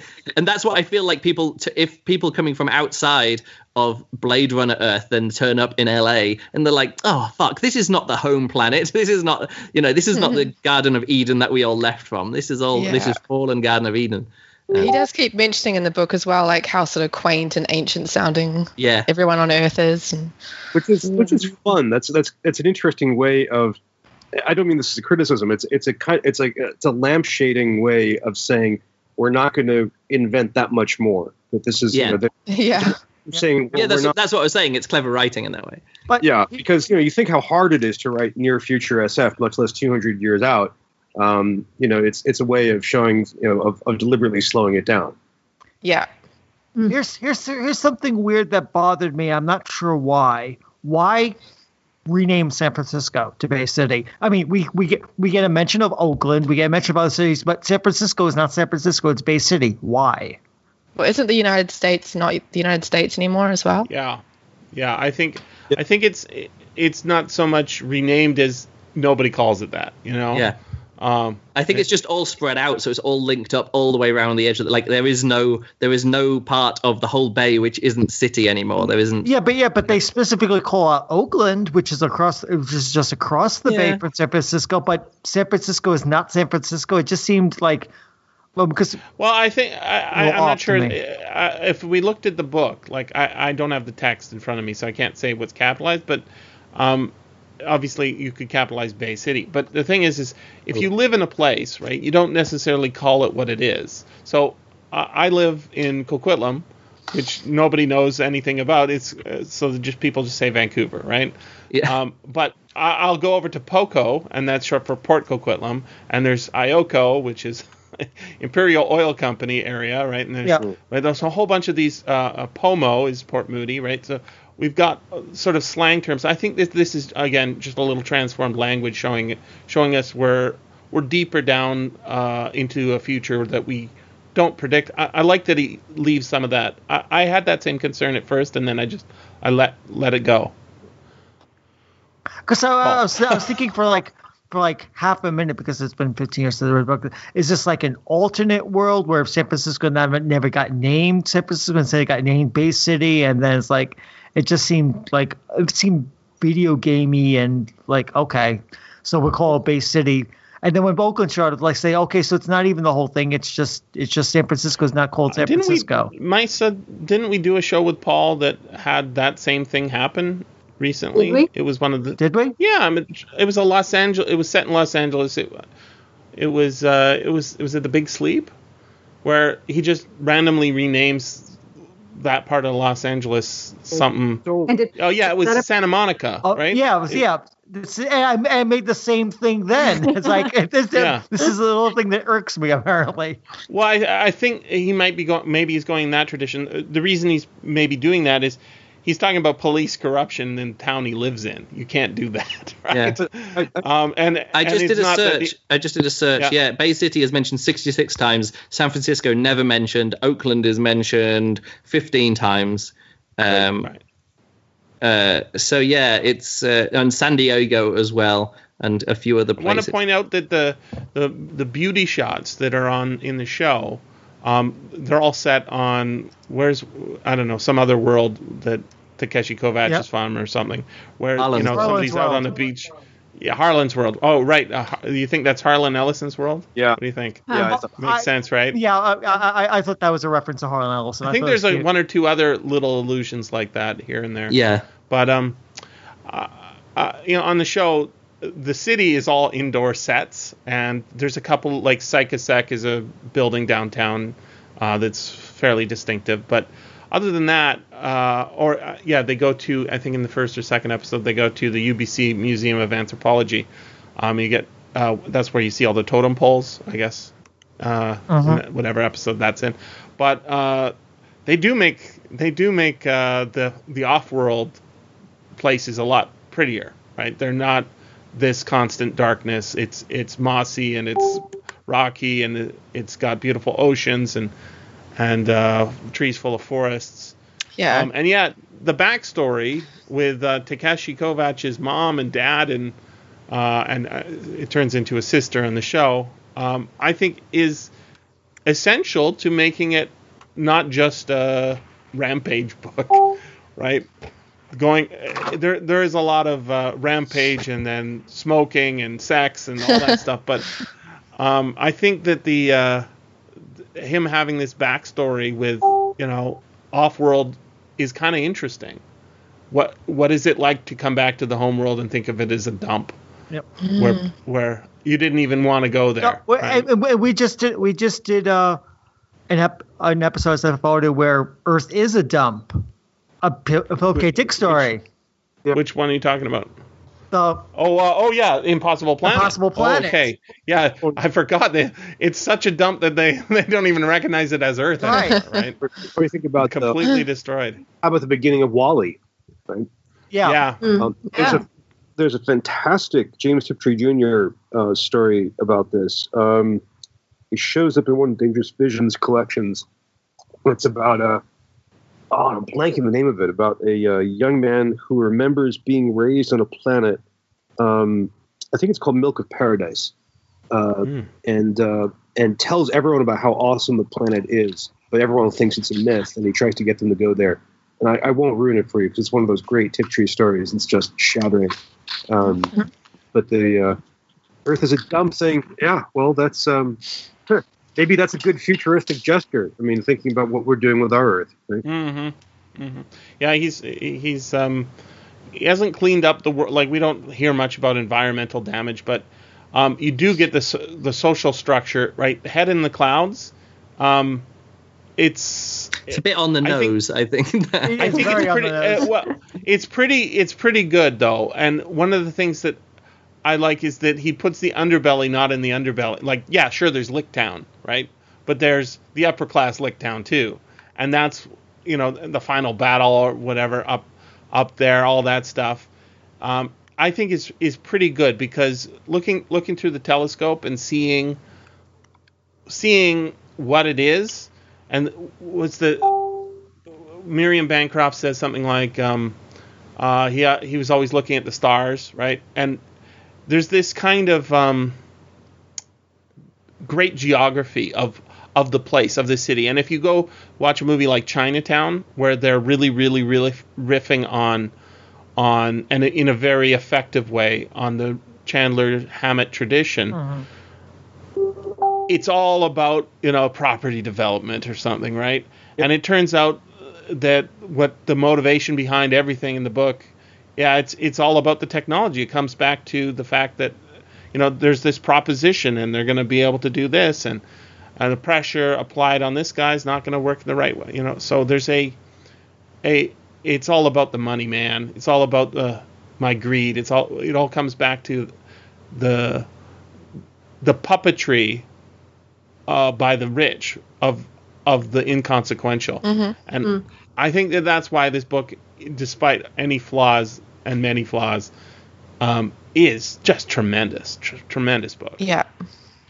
Maissa, Well, yes. you're, you're the one who seemed to be most negative about this, but we've also heard least from you, I think. So Well, what did okay? One of the one of my other problems with it was um, the bodies. Where are they getting all these human bodies? I know that they said, "Oh, human body. We make humans are are as as easy to come across as pebbles of sand." I don't know what they said, but they're just like everywhere. But if everybody's living, if everybody has the potential to live forever, and people are just killed indiscriminately, and and nobody cared. Like I just found the whole thing so meaningless. There's just so much like everybody was so disposable and throwaway. Yeah. Where are they getting all these sleeves? It just seems like Well, sleeve. I, I agree that they have some do problem. They have uh, like a. I, I was expecting there to be some sort of facility where they're just birthing people to be as sleeves because I don't know where they're coming from.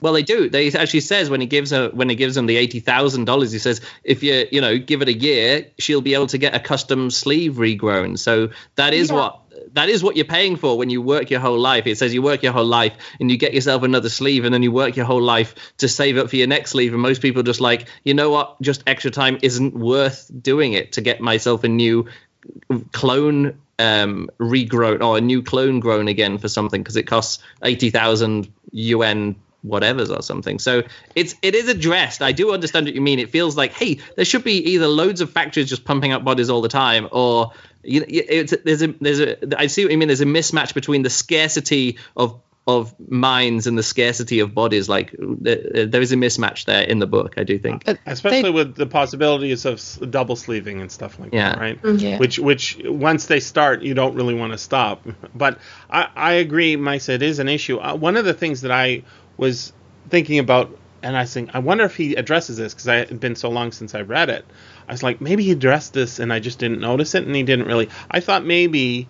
Um, they just increase the number of crimes that people can commit, so that you know, Just jaywalking. put them away. is- The, yeah, and and the you get to rent out. the But- Larry Niven uh, Jigsaw Man problem. There you go. Yeah. I thought of that, but it just didn't seem like there was enough people in prison to deal with it. Yeah. Well, the other thing is we don't get to see the rest of the planet, so we don't know how much exploitation's going on.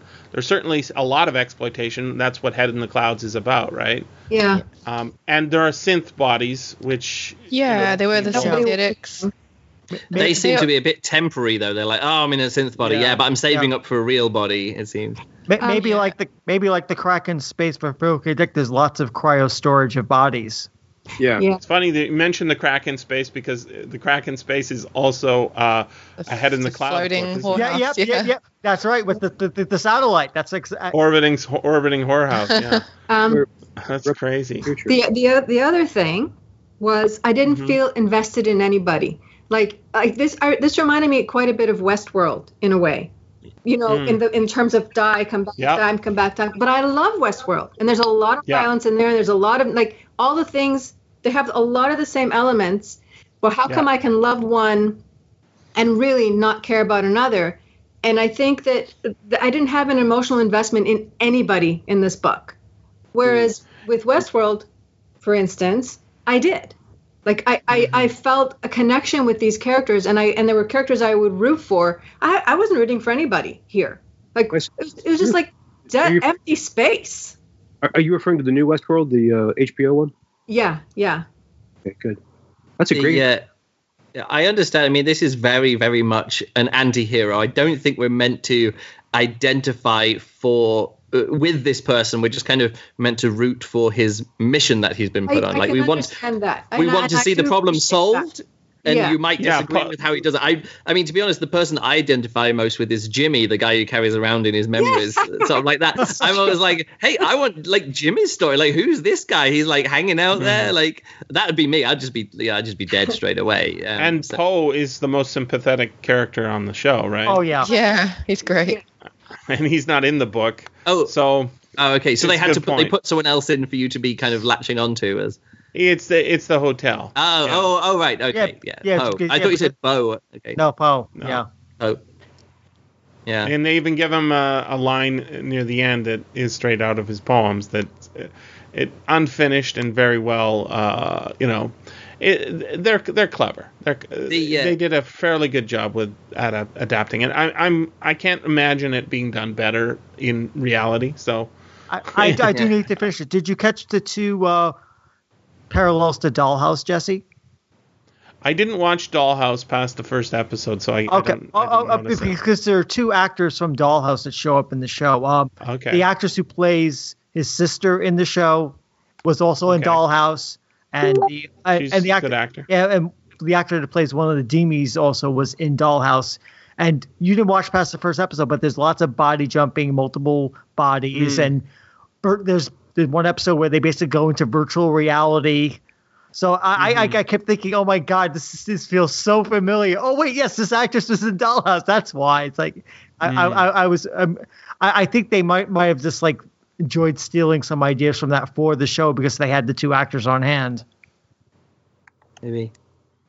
What I what I liked about the hotel is where they say, yeah, he's programmed in. He has kind of like almost a sexual urge to have guests, and at the end, that's the payment for the hotel helping out. It's like, oh yeah, just send a few guests there. You know, a few of a Yeah. few guests per year. That'll do. And it's all like, oh, that's so mm-hmm. sad. that's so sad that the the guest is kind of like enforced celibacy in that kind of. "Oh, I want, I want people to stay with me in me. It's it's interesting with the with the show that they they amp up. We get sort of we get a few things that we don't get in the book, and I think it helps. Uh, Maissa, you probably like the show better than I the book. like What do the show think? better than, but but I like the second half of the show better than the first half. I think that the like the the fact that we spend more time with Ortega and her family is probably part of it, right? Mm, yeah. Is that Part- that they're partly yeah there were more there were more char- again it was more characters that i could sort of latch onto yeah. there Like the grandma. There's a, for instance Yeah. Well, I have the grandma, the Lisa- but I think if, if sorry, Paul, uh, Bryan. right if, if I could just chime in, Maissa, I I appreciated the book when I read it and I enjoyed it, and it led me to read more of his books. But preparing for this podcast, I realized I could remember almost nothing of the book. Um, I, I remember general things, um, the nature of the main character, some of the world building. Um, and so to try and sneak up on it, I, I read some reviews and articles about it. Realized, wow, it just exited my brain really, really fast. And I don't know if it's because that space in my brain has been filled by subsequent books uh, Mm. by by Morgan, um, or if it just it, it didn't make that much of an impression on me because the the fans I know of it share the opposite view that that you and I had that they really bonded with the main character. They thought he was a, Hmm. a great hero. They felt a great deal of sympathy. Oh, I don't. It is I just want to say I'm a fan of the book, and I don't identify with the main character, except that Yeah. I, I do think about my penis quite a lot. But you know, I- don't talk TMI, Luke. or it TMI. thinks about you. Thank you for sharing that. But but it's and, and, you know he is you can imagine he's a very very compelling character for a lot of people. You know, tragic, Yeah. backstory, super I- skilled, you know. But um, I find him really compelling and really interesting and loved reading about him, but I, I don't I, I wouldn't say it's anything kind of like feeling sympathy or identifying with him. Just Yeah. just really fun to read. Like, but I do Yeah. like reading Hmm. characters I- like I- that. I Oh, just sorry. felt so sad for him. Everybody was just so. There was just no. Everybody was just such a sad life. Like there was just Yeah. no brightness. Any maybe on another planet, but it didn't seem like it was much better on Harlan's world or anywhere else. I think that's No, you, you don't turn to Morgan for for any kind of happiness. Yeah. I don't know. I, I, I found the some of the later books to have a, a good twisted sense of humor that I enjoyed. Um, A sense of humor, yes. Yeah. Um, but not uh yeah, I, I, I'm trying to recall the contents of Market Forces, and all I can tell you is I really enjoyed it, and that he he really he skewers capitalism and- and global capitalism in a way that uh, I really I re- really appreciated. I think it is a better book than this one, Yeah. um, even though uh, it has silly stuff like you know car wars, people Yeah. smashing each other's cars, and it's is hedge, ridiculous. hedge fund managers play Mad Max. That's that's kind of exactly what it Look is, at- and yet it's still a better book, even though it's ridiculous. But Yeah. uh, it, it has this. He's he's thinking about how the world actually works. It's kind of horror. It's just once you once you start looking at the numbers and you say we could solve this problem by doing this, and we don't do that. What the fuck are wrong with us? Oh, I see. We're being manipulated by those who have no interest in doing that. Uh huh. or no interest in anybody except themselves. That's right. Why, why would I? Why would I bother to help you? I'm busy accumulating my fortune. Apparently, to download a, my body into a new body. Who knows? What did you all I'll think about? Um, oh, sorry. Go ahead. Oh no, I just said Jesse said it's to download your body into a new body. I just said I'd do that. That's that's my uh, like if you could when you die put your thing in it like put your mind in a new body, would you do it? I'm Yep. s- sign me up. Sign Yep, me me up. I would I'm not totally saying do I wouldn't. I'm saying that uh, you know people are acting as if they just need a certain amount of billions Yes. so that they can do that. Yeah, but yeah, that yeah, yeah. technology doesn't actually exist, right? No. Yeah, I, I, was, I, had, I had a conversation with with somebody, and he was talking about how extending life, extending life, and, and then I was just thinking, well, what about everybody else? If everybody can live for, what about perpetuate? You have to leave the planet to do this. Yeah. Like, Yeah. okay, sure, or I'll go in a clone, but then you Having know, babies completely, yeah, uh, it's a classic. and that's ridiculous. it's it's yeah. yeah. but it's not something we really have to deal with, right? The, the thing is, is that life, all the pe- all the science fiction writers who are talking about life extension, there's yeah, extension. You get a couple years. You you, you you get the best kind of, you know, organ replacement. You're going to get a few more years, but you're not going to get thousand years. Yeah, but what There's about no this? Technology it- if even that- clearly on? Well, yeah, but this uh, see, I, I'm not even sure it's physically possible physically possible. But I do think that if if it was, uh, if we don't just treat this as a metaphor, but we treat it sort of as a uh, social science fiction experiment, I think it's it's pretty well done, and it, he really does do it. But people act as if people have this dream that they are going. Uh, Luke, I I would sign up for it too. I think. I Yeah. don't see the downside other than mentioned in this book, and they're not that bad. I'll give it a try a few times, anyways. Yeah, right? I think I think that with this thought experiment in this book comes hand in hand with the idea that oh, we can push out to the stars and we can get live long lives as well. It's kind of like th- there is this long view um, of the world as well. It's So weird. There's that there's that whole thing that he keeps on saying, or Bancroft keep, or he keeps saying, oh, Bancroft has been alive longer than the history of my planet, and uh, I think that's very indicative of uh, of what is needed to make it even be possible that people can live long lives. Would you live Um, a- again in the in the world of this book? Uh, I, I don't know. Yeah. It- it's one of those in this- things where you just say world. dystop. Well, to be honest, yes, I would. I would always go for more life because you know maybe I could help change the world, or maybe it won't be as bad as it. would. You know, I'd always take the chance on extra life, even if it's Yeah, not in for a, in a great world. But What that's if the whole it's in point. the Is like sim instead of in the body? uh, I'm not so sure. But Is the it- point is that this world that is in this book isn't that much worse than many places that I've been on Earth. In fact, if I was Sure. either going to be living there or some some places that I've been in um, in South America and India and and other places that I've been, yeah, sign me up for this. Sign me up for Bay City in a heartbeat. Yeah, me of those other too. I've been to. So it's that whole dystopia is already here. It's just not distributed evenly. Or oh no, what is it? The uh, you is it Yuto? I can't remember what the quote is. Yeah, No. The future is here. It's not dis- di- uh, it's not distributed go. evenly. Um, I would love to like take some of those neurochems and hang out with Ortega and explore that city. That sounds fun. She's actually not a very good person, you know. I mean, uh, the thing is, is it, it, it, the whole police de- department is super corrupt. Yeah, it's totally like she's Everyone is, she's yeah. super corrupt. yeah. Um, I do like it, but they're they were corrupt in saying- different ways. Yeah. They're saying, "Oh, you're the guy who no. What's his what's his body's previous body's no? What's his body's previous name? Ryker. Ryker. It's sort of like, oh yeah, Ryker would go around and beat people up and do all this kind of stuff, and uh, and he was really corrupt, and you know when he was put tor- under, people didn't really care. too. And then it's sort of like, oh yeah, and I did that, and the other guys are like, oh, and I did that, and all the Mohicans are like, yeah, Yeah. we were in on that as well. And like as it comes out through the book, you just realize, oh, it wasn't just Ryker who was the bad cop. There are no good cops. That is That's the right. That is except for maybe the internal investigation people or whatever it is, but uh, who are mentioned sort of like internal investigation. Ah, we don't need to worry about that. We don't really get to see the the world from any of the civilians' point No, of view. we like, there's- there- I mean, uh, maybe some of those guys who were being killed in the torture facility. Yeah, they had- were had like, what about me? I've got a I've Yeah. got a wife and a daughter. This is just my job. Get another job. I'm working on a puzzle at home. it's like, to say one of the things that that really interests me about this about this book and about the series and about their, their both of their successes is that um, you know we're seeing cyberpunk as a subgenre really have extended life. Um, I mean that's pretty amazing for early 1980s science fiction development. You know, you, you think about some of the other subgenres that that bloom or fade. That's that's really impressive, and it's not just a subgenre within science fiction or within a narrow subculture like say uh, uh, steampunk or alternate history.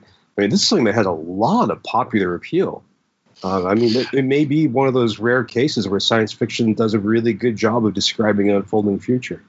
No, I think it's just It- Ridley Scott did really well with Blade Runner, and everyone's like, yeah, let's have more of that. And any book which kind of dials into that, people are like, yeah, more of that.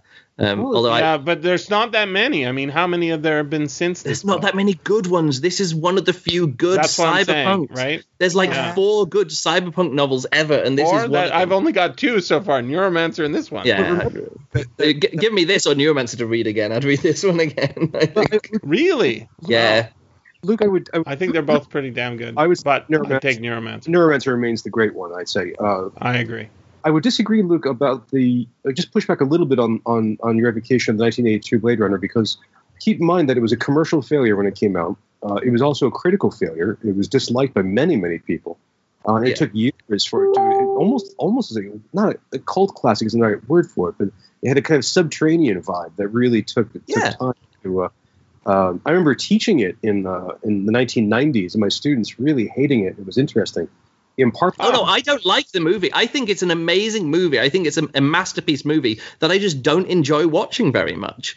Uh, and it's one of those bu- one of those movies where I'm like, I- everything about this movie is good, and I get to the end and I cry. But a massive parts of it, I'm just like, I'm just not enjoying myself in this at all. So I'm not saying that it's a great movie. I'm just saying it has such a cultural impact that, like, Right. when when you read Neuromancer, it's very difficult for to separate out the image of of Blade Runner from that. You know, it's like this book would I only don't find exist I don't find Blade it hard. I don't find it hard.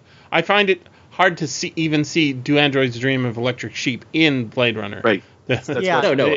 Uh, yeah, that's why I'm not saying uh, Philip K. Dick is is the the the where it comes from or, or what people are copying. I'm saying Blade Runner is the idea of identity and uh, what is human. You know, what is human? What is consciousness in human? What is is this person a real person or not a real person? I mean, that's what comes through in all of these cyberpunk books. It does, Yeah. and it's, and there's more than just you know four or five great ones. I mean, you want to think about the influence of say uh, the criminally underappreciated Jack Womack, who had you know his wonderful series of hilarious books, which are perhaps I would say the most prescient uh, for describing the 21st century of them all. You want to think about uh, the huge presence of cyberpunk in computer gaming, in film, in manga.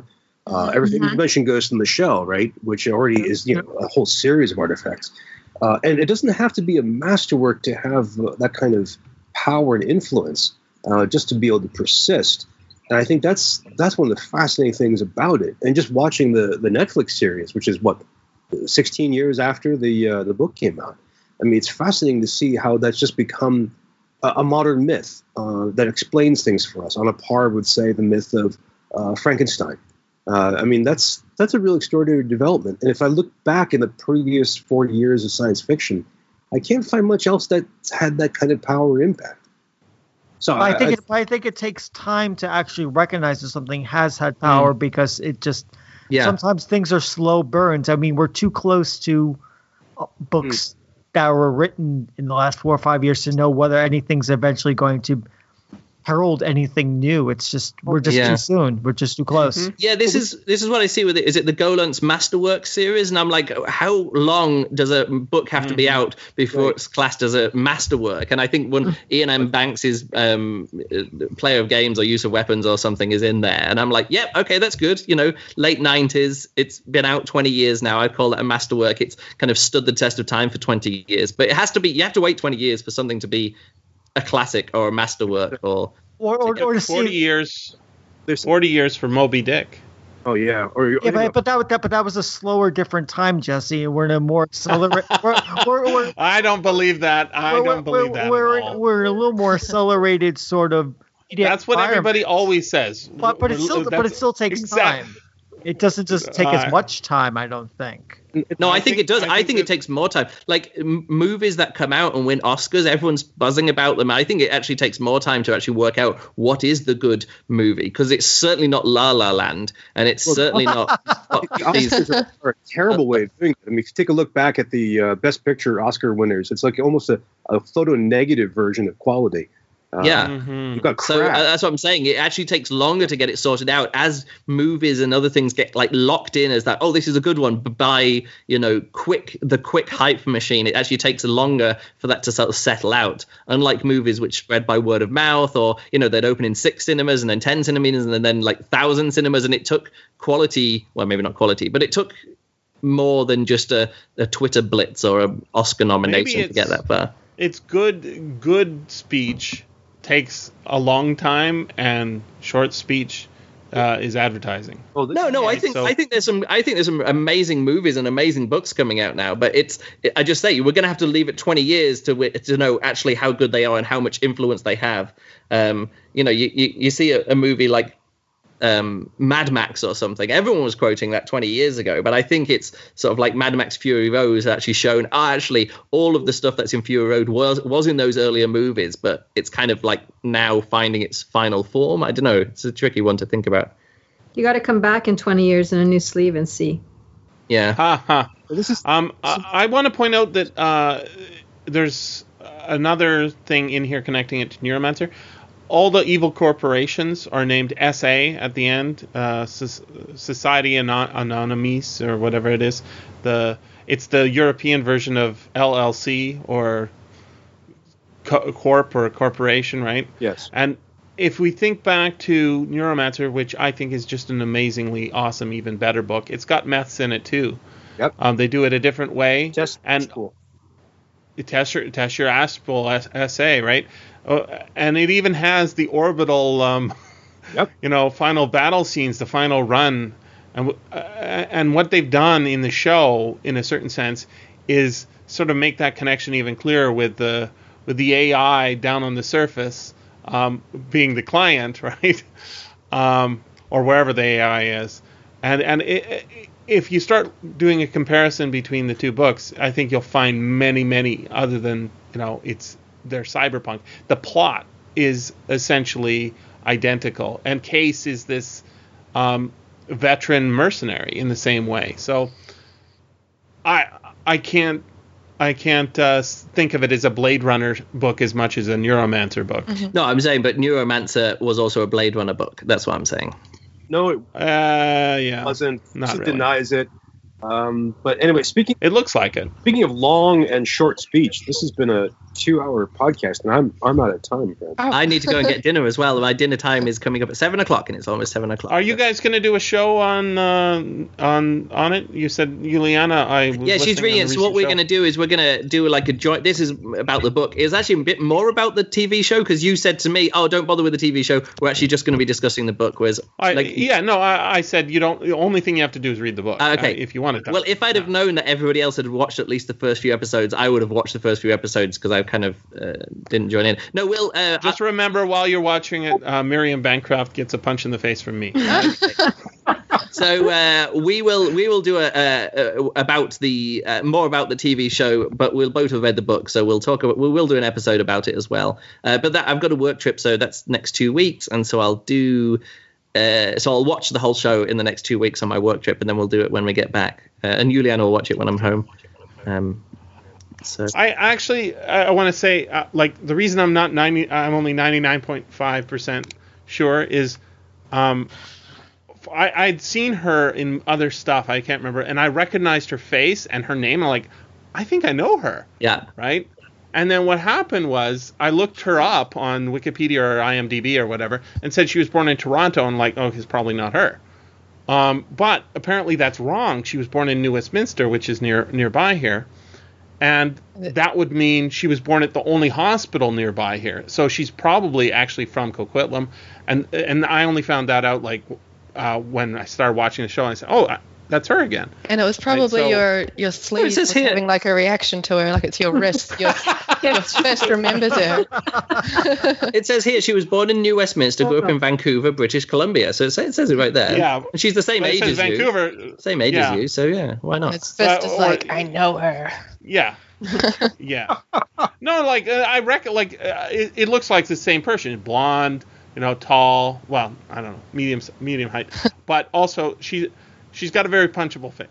I gotta stop. I gotta She stop. a Stop very it, That's, stop that's it, your Jesse, history. That's your history. I know. What's up? Is dinner ready? She makes a good Yeah, bad we're just, guy. we're just finishing that? up. We finished, but now we're just doing some after yeah, chatty done. bits. Yeah. Well, it's great talking about this book with you all. Thank you so much. Sorry that Thank. I, I was a bit delayed in interrupting people. I, I kept on thinking people stopped talking, and then I'm like, huh, like that. It's always tricky doing these big groups of No, people. I Yeah. think some people I'm listening to via well. Jesse or something. I'm not sure. Like I would hear them via. Je- I don't know. It seems a bit weird. So Hmm. we got To a single podcast then. Say, I think you see, you just broke up there. I didn't hear anything you just said. Sorry.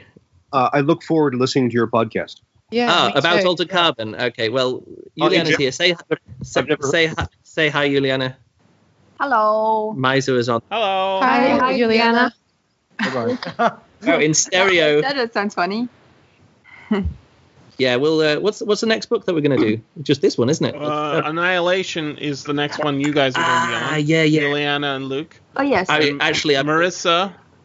did you and Paul. as an ebook? yeah. So uh, you have it on? Oh, man, I I because I listened. No, I to read it in the library app. ah library app. Ah, Bye. okay. No, no, I'll, I'll might listen to the and audiobook. in about that. German, to be honest. Oh, was it? well, okay. So I might do. Oh, that curry! You made a curry. Yeah. It smells really good. It's good. Good. Um, It's a pity you guys can't smell it. say hi to Marissa. She's on there as well. Oh, hey, Marissa. Hello. How are you guys doing? Good. How are you? How are the Good. colds? Ah, the cold is horrible, but the the temperature here is nice, so that's good. That's nice. I know. nice. It's funny talking to you guys after so many years. Actually, Oh. It is. it's been a long Well- time since Berlin. Yeah. is. Are you planning on coming to Berlin at some point again? Yeah, I might try and do it next year or something. Cool. Yeah. I Catch just up with follow along with you on uh, Instagram or whatever it is and see yeah. Hikes. your yeah your Yeah. hikes around Wood Hills. A lot of, How, lot of how close do you live to those hills that you hike to? Do you walk there or do you have to drive Yeah. there and hike? No, I You walk there. Oh, cool. Sweet. Yeah. It's great. That's Uh, definitely- what's the story on Honey Bear? Oh, she still lives. Okay, good. He, yeah, he still Um, hasn't been able to do it, so maybe. My mom's dogs uh, have been scrapping, and uh, my mom said the latest injury that happened. Uh, turns out it probably wasn't from the other dog; it was from just something happened in a hike. And uh, she s Huh. she said if that was if that was another injury, that would be the end of that dog oh, God, it's so because That's sad. yeah. You, you- when they're when you've got dogs and they're inflicting incredible injuries on each other, and that increases the hospital bills Yeah. by endless fun. amounts Yeah, you got to do something because somebody's getting hurt. yeah, In the bank Scary. account. Organic damage, as it were. yeah. Yeah. Sad. Do you think? Well, at thank the end you, of the book- everybody. wait a second. This is Hmm? just just another question. Do you think at the end of the book the dog creature has a human in it or not? I didn't. I didn't think it did, but um, but they say they in- say someone's got a tiger sleeve, so I'm wondering if it only. Oh. interesting. Oh. You know, Sorry, did I put something 'cause in your brains which you didn't want? I'm not sure. I didn't want that in my like in the right Yeah. my brain during the book. on the show they have somebody sleeved in a snake, Okay. Yeah, um, and then it's I, torture. I, I, it, yeah. Uh, well, the the interesting thing that is there there's a philosophy paper Bryan may have heard of it. I don't know if you guys have, um, called "What It Is Like to Be a Bat," um, and it's a very famous uh, philosophy paper. It's a mo- sort of modern and and it's it's about this stuff called qualia, which is the which is a lot what this is this book is about. He didn't actually have that as a shout out in the Yeah. book. But that's why he talks Um, about his but- penis all the time. That's part of it. But it that's, Oh. Come up. uh, yeah, about he talks about his penis a lot. That we did we did I'm touch on that glad a few other times. people see that too. Yeah, Not just me. they were saying there's lots of sex scenes, and I was saying no, there's two, two sex scenes. That's all there is. Anyway, Uh, there's a lot of scenes where he becomes aroused. yes, there is Yeah. a, there is a lot of talk of his penis, and There's even a masturbation scene or, or an attempted masturbation. And this is the thing, There's a lot of at the end, actually, no, Juliana's sitting next to me. She hasn't she hasn't read the book. Okay, No, but at the start, the first thing he's doing, like, oh, I go to sleep. I tried masturbating. It didn't work. I fell Yeah. asleep. what? All right. Okay. Anyway, Juliana's only like 30% of the way through. Right, we're going to go and eat some curry. And so uh, see you guys later. All right. Thanks, I'm you gonna eat later. This. bye. Bye. This has been the SFFaudio Podcast. Please join us at www.sffaudio.com.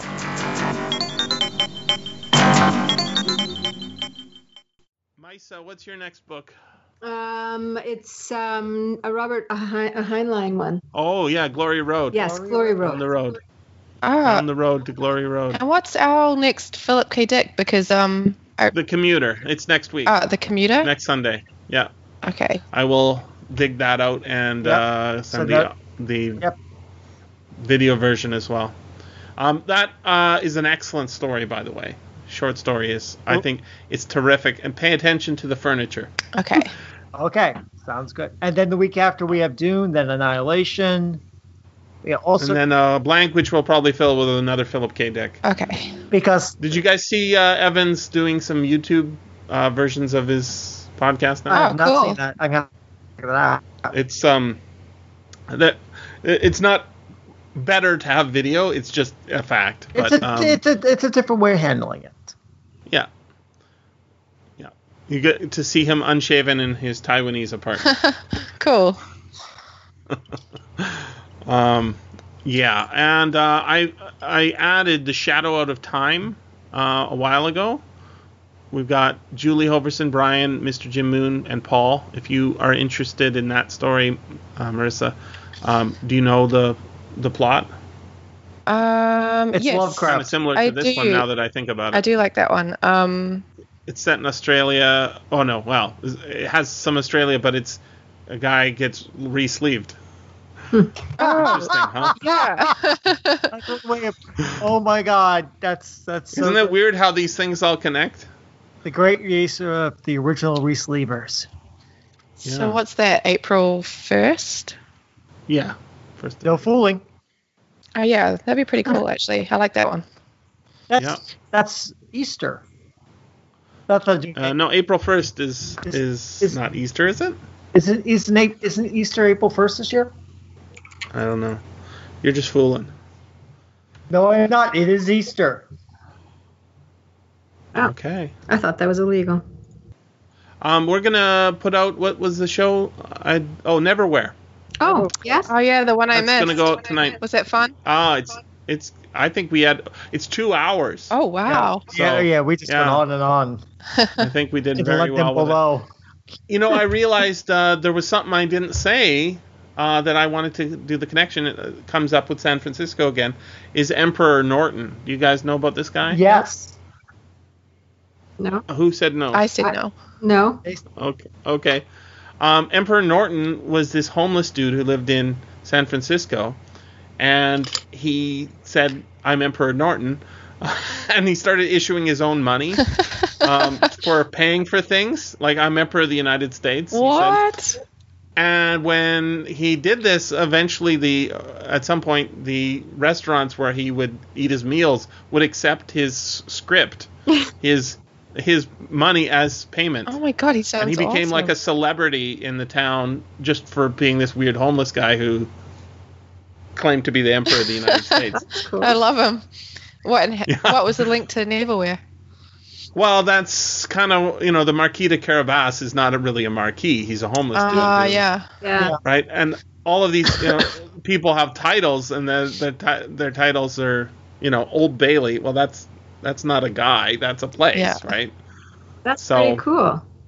It is. it- It's kind of the. Um, what I like about that story is not that there's a homeless guy who thinks he's he's uh, Napoleon or whatever. It's that people somehow make his false reality real. Yeah, that's great. Mhm. Yeah. He he became. He, he's got an extensive Wikipedia entry. I'm sure. Yeah, I just Paul, you, you must have heard of this guy, right? I, I, I have. In fact, there's uh, in one, one of my alternate history game books is an alternate history where the United States falls apart and they and the Californians decide to make Emperor Norton basically their emperor because they figure he'd be mostly harmless, but he actually turns out to be do a decent job. says uh, Joshua Abraham Norton, 1818 to 1880, known as Emperor Norton, was citizen of San Francisco, California, who in 1859 proclaimed himself Norton I, Emperor of the United States. Ah. He later assumed the secondary title of Protector of Mexico. Wait, Nick, Neil Gaiman's mentioned on his wiki. Oh, is he? Okay. That's It sounds like a. Oh yeah, Mark Twain. yep. Yeah, Mark, yes, Mark Twain met up. I wonder where. Uh, oh, he must be in Sandman. He might, he might be. because I don't, I don't, I don't recognize where he's unless it's from American Gods or something. I Yeah, I- maybe. he's not a major character in any of them. I don't think. No.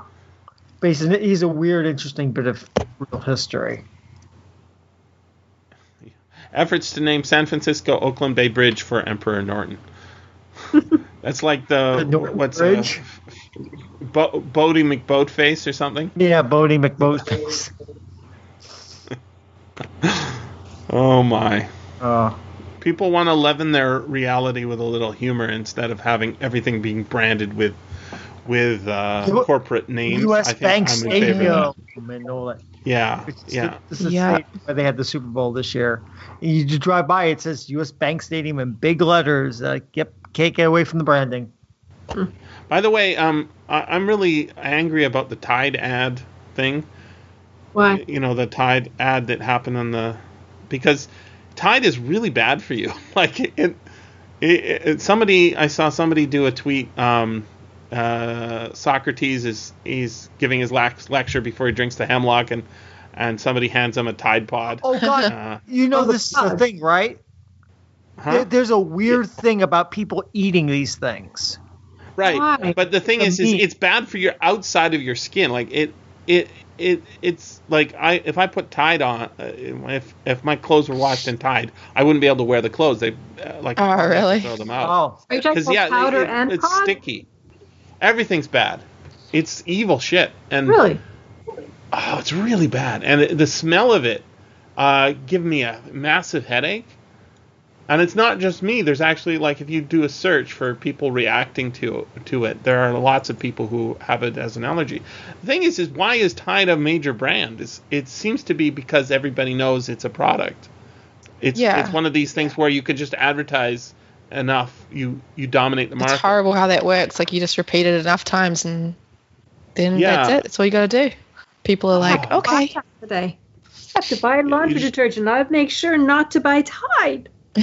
well, if you if you could go to London Drugs, my favorite store, um, they they have uh, there's a product I buy there called Nellie's laundry detergent. It's basically just soda. Uh, you know, it has no scent. It has you know it does nothing to your clothes except remove the dirt and leave them smelling completely like nothing. They don't smell like anything, and that's exactly how I want my clothes to smell. Like like I I can't even tell if there's a shirt under my nose or you know anything like. And uh, yeah, it's like even some stuff you know smells like bleach or fresh laundry smell or whatever. Nothing it smells like absolutely nothing because it's basically just rock.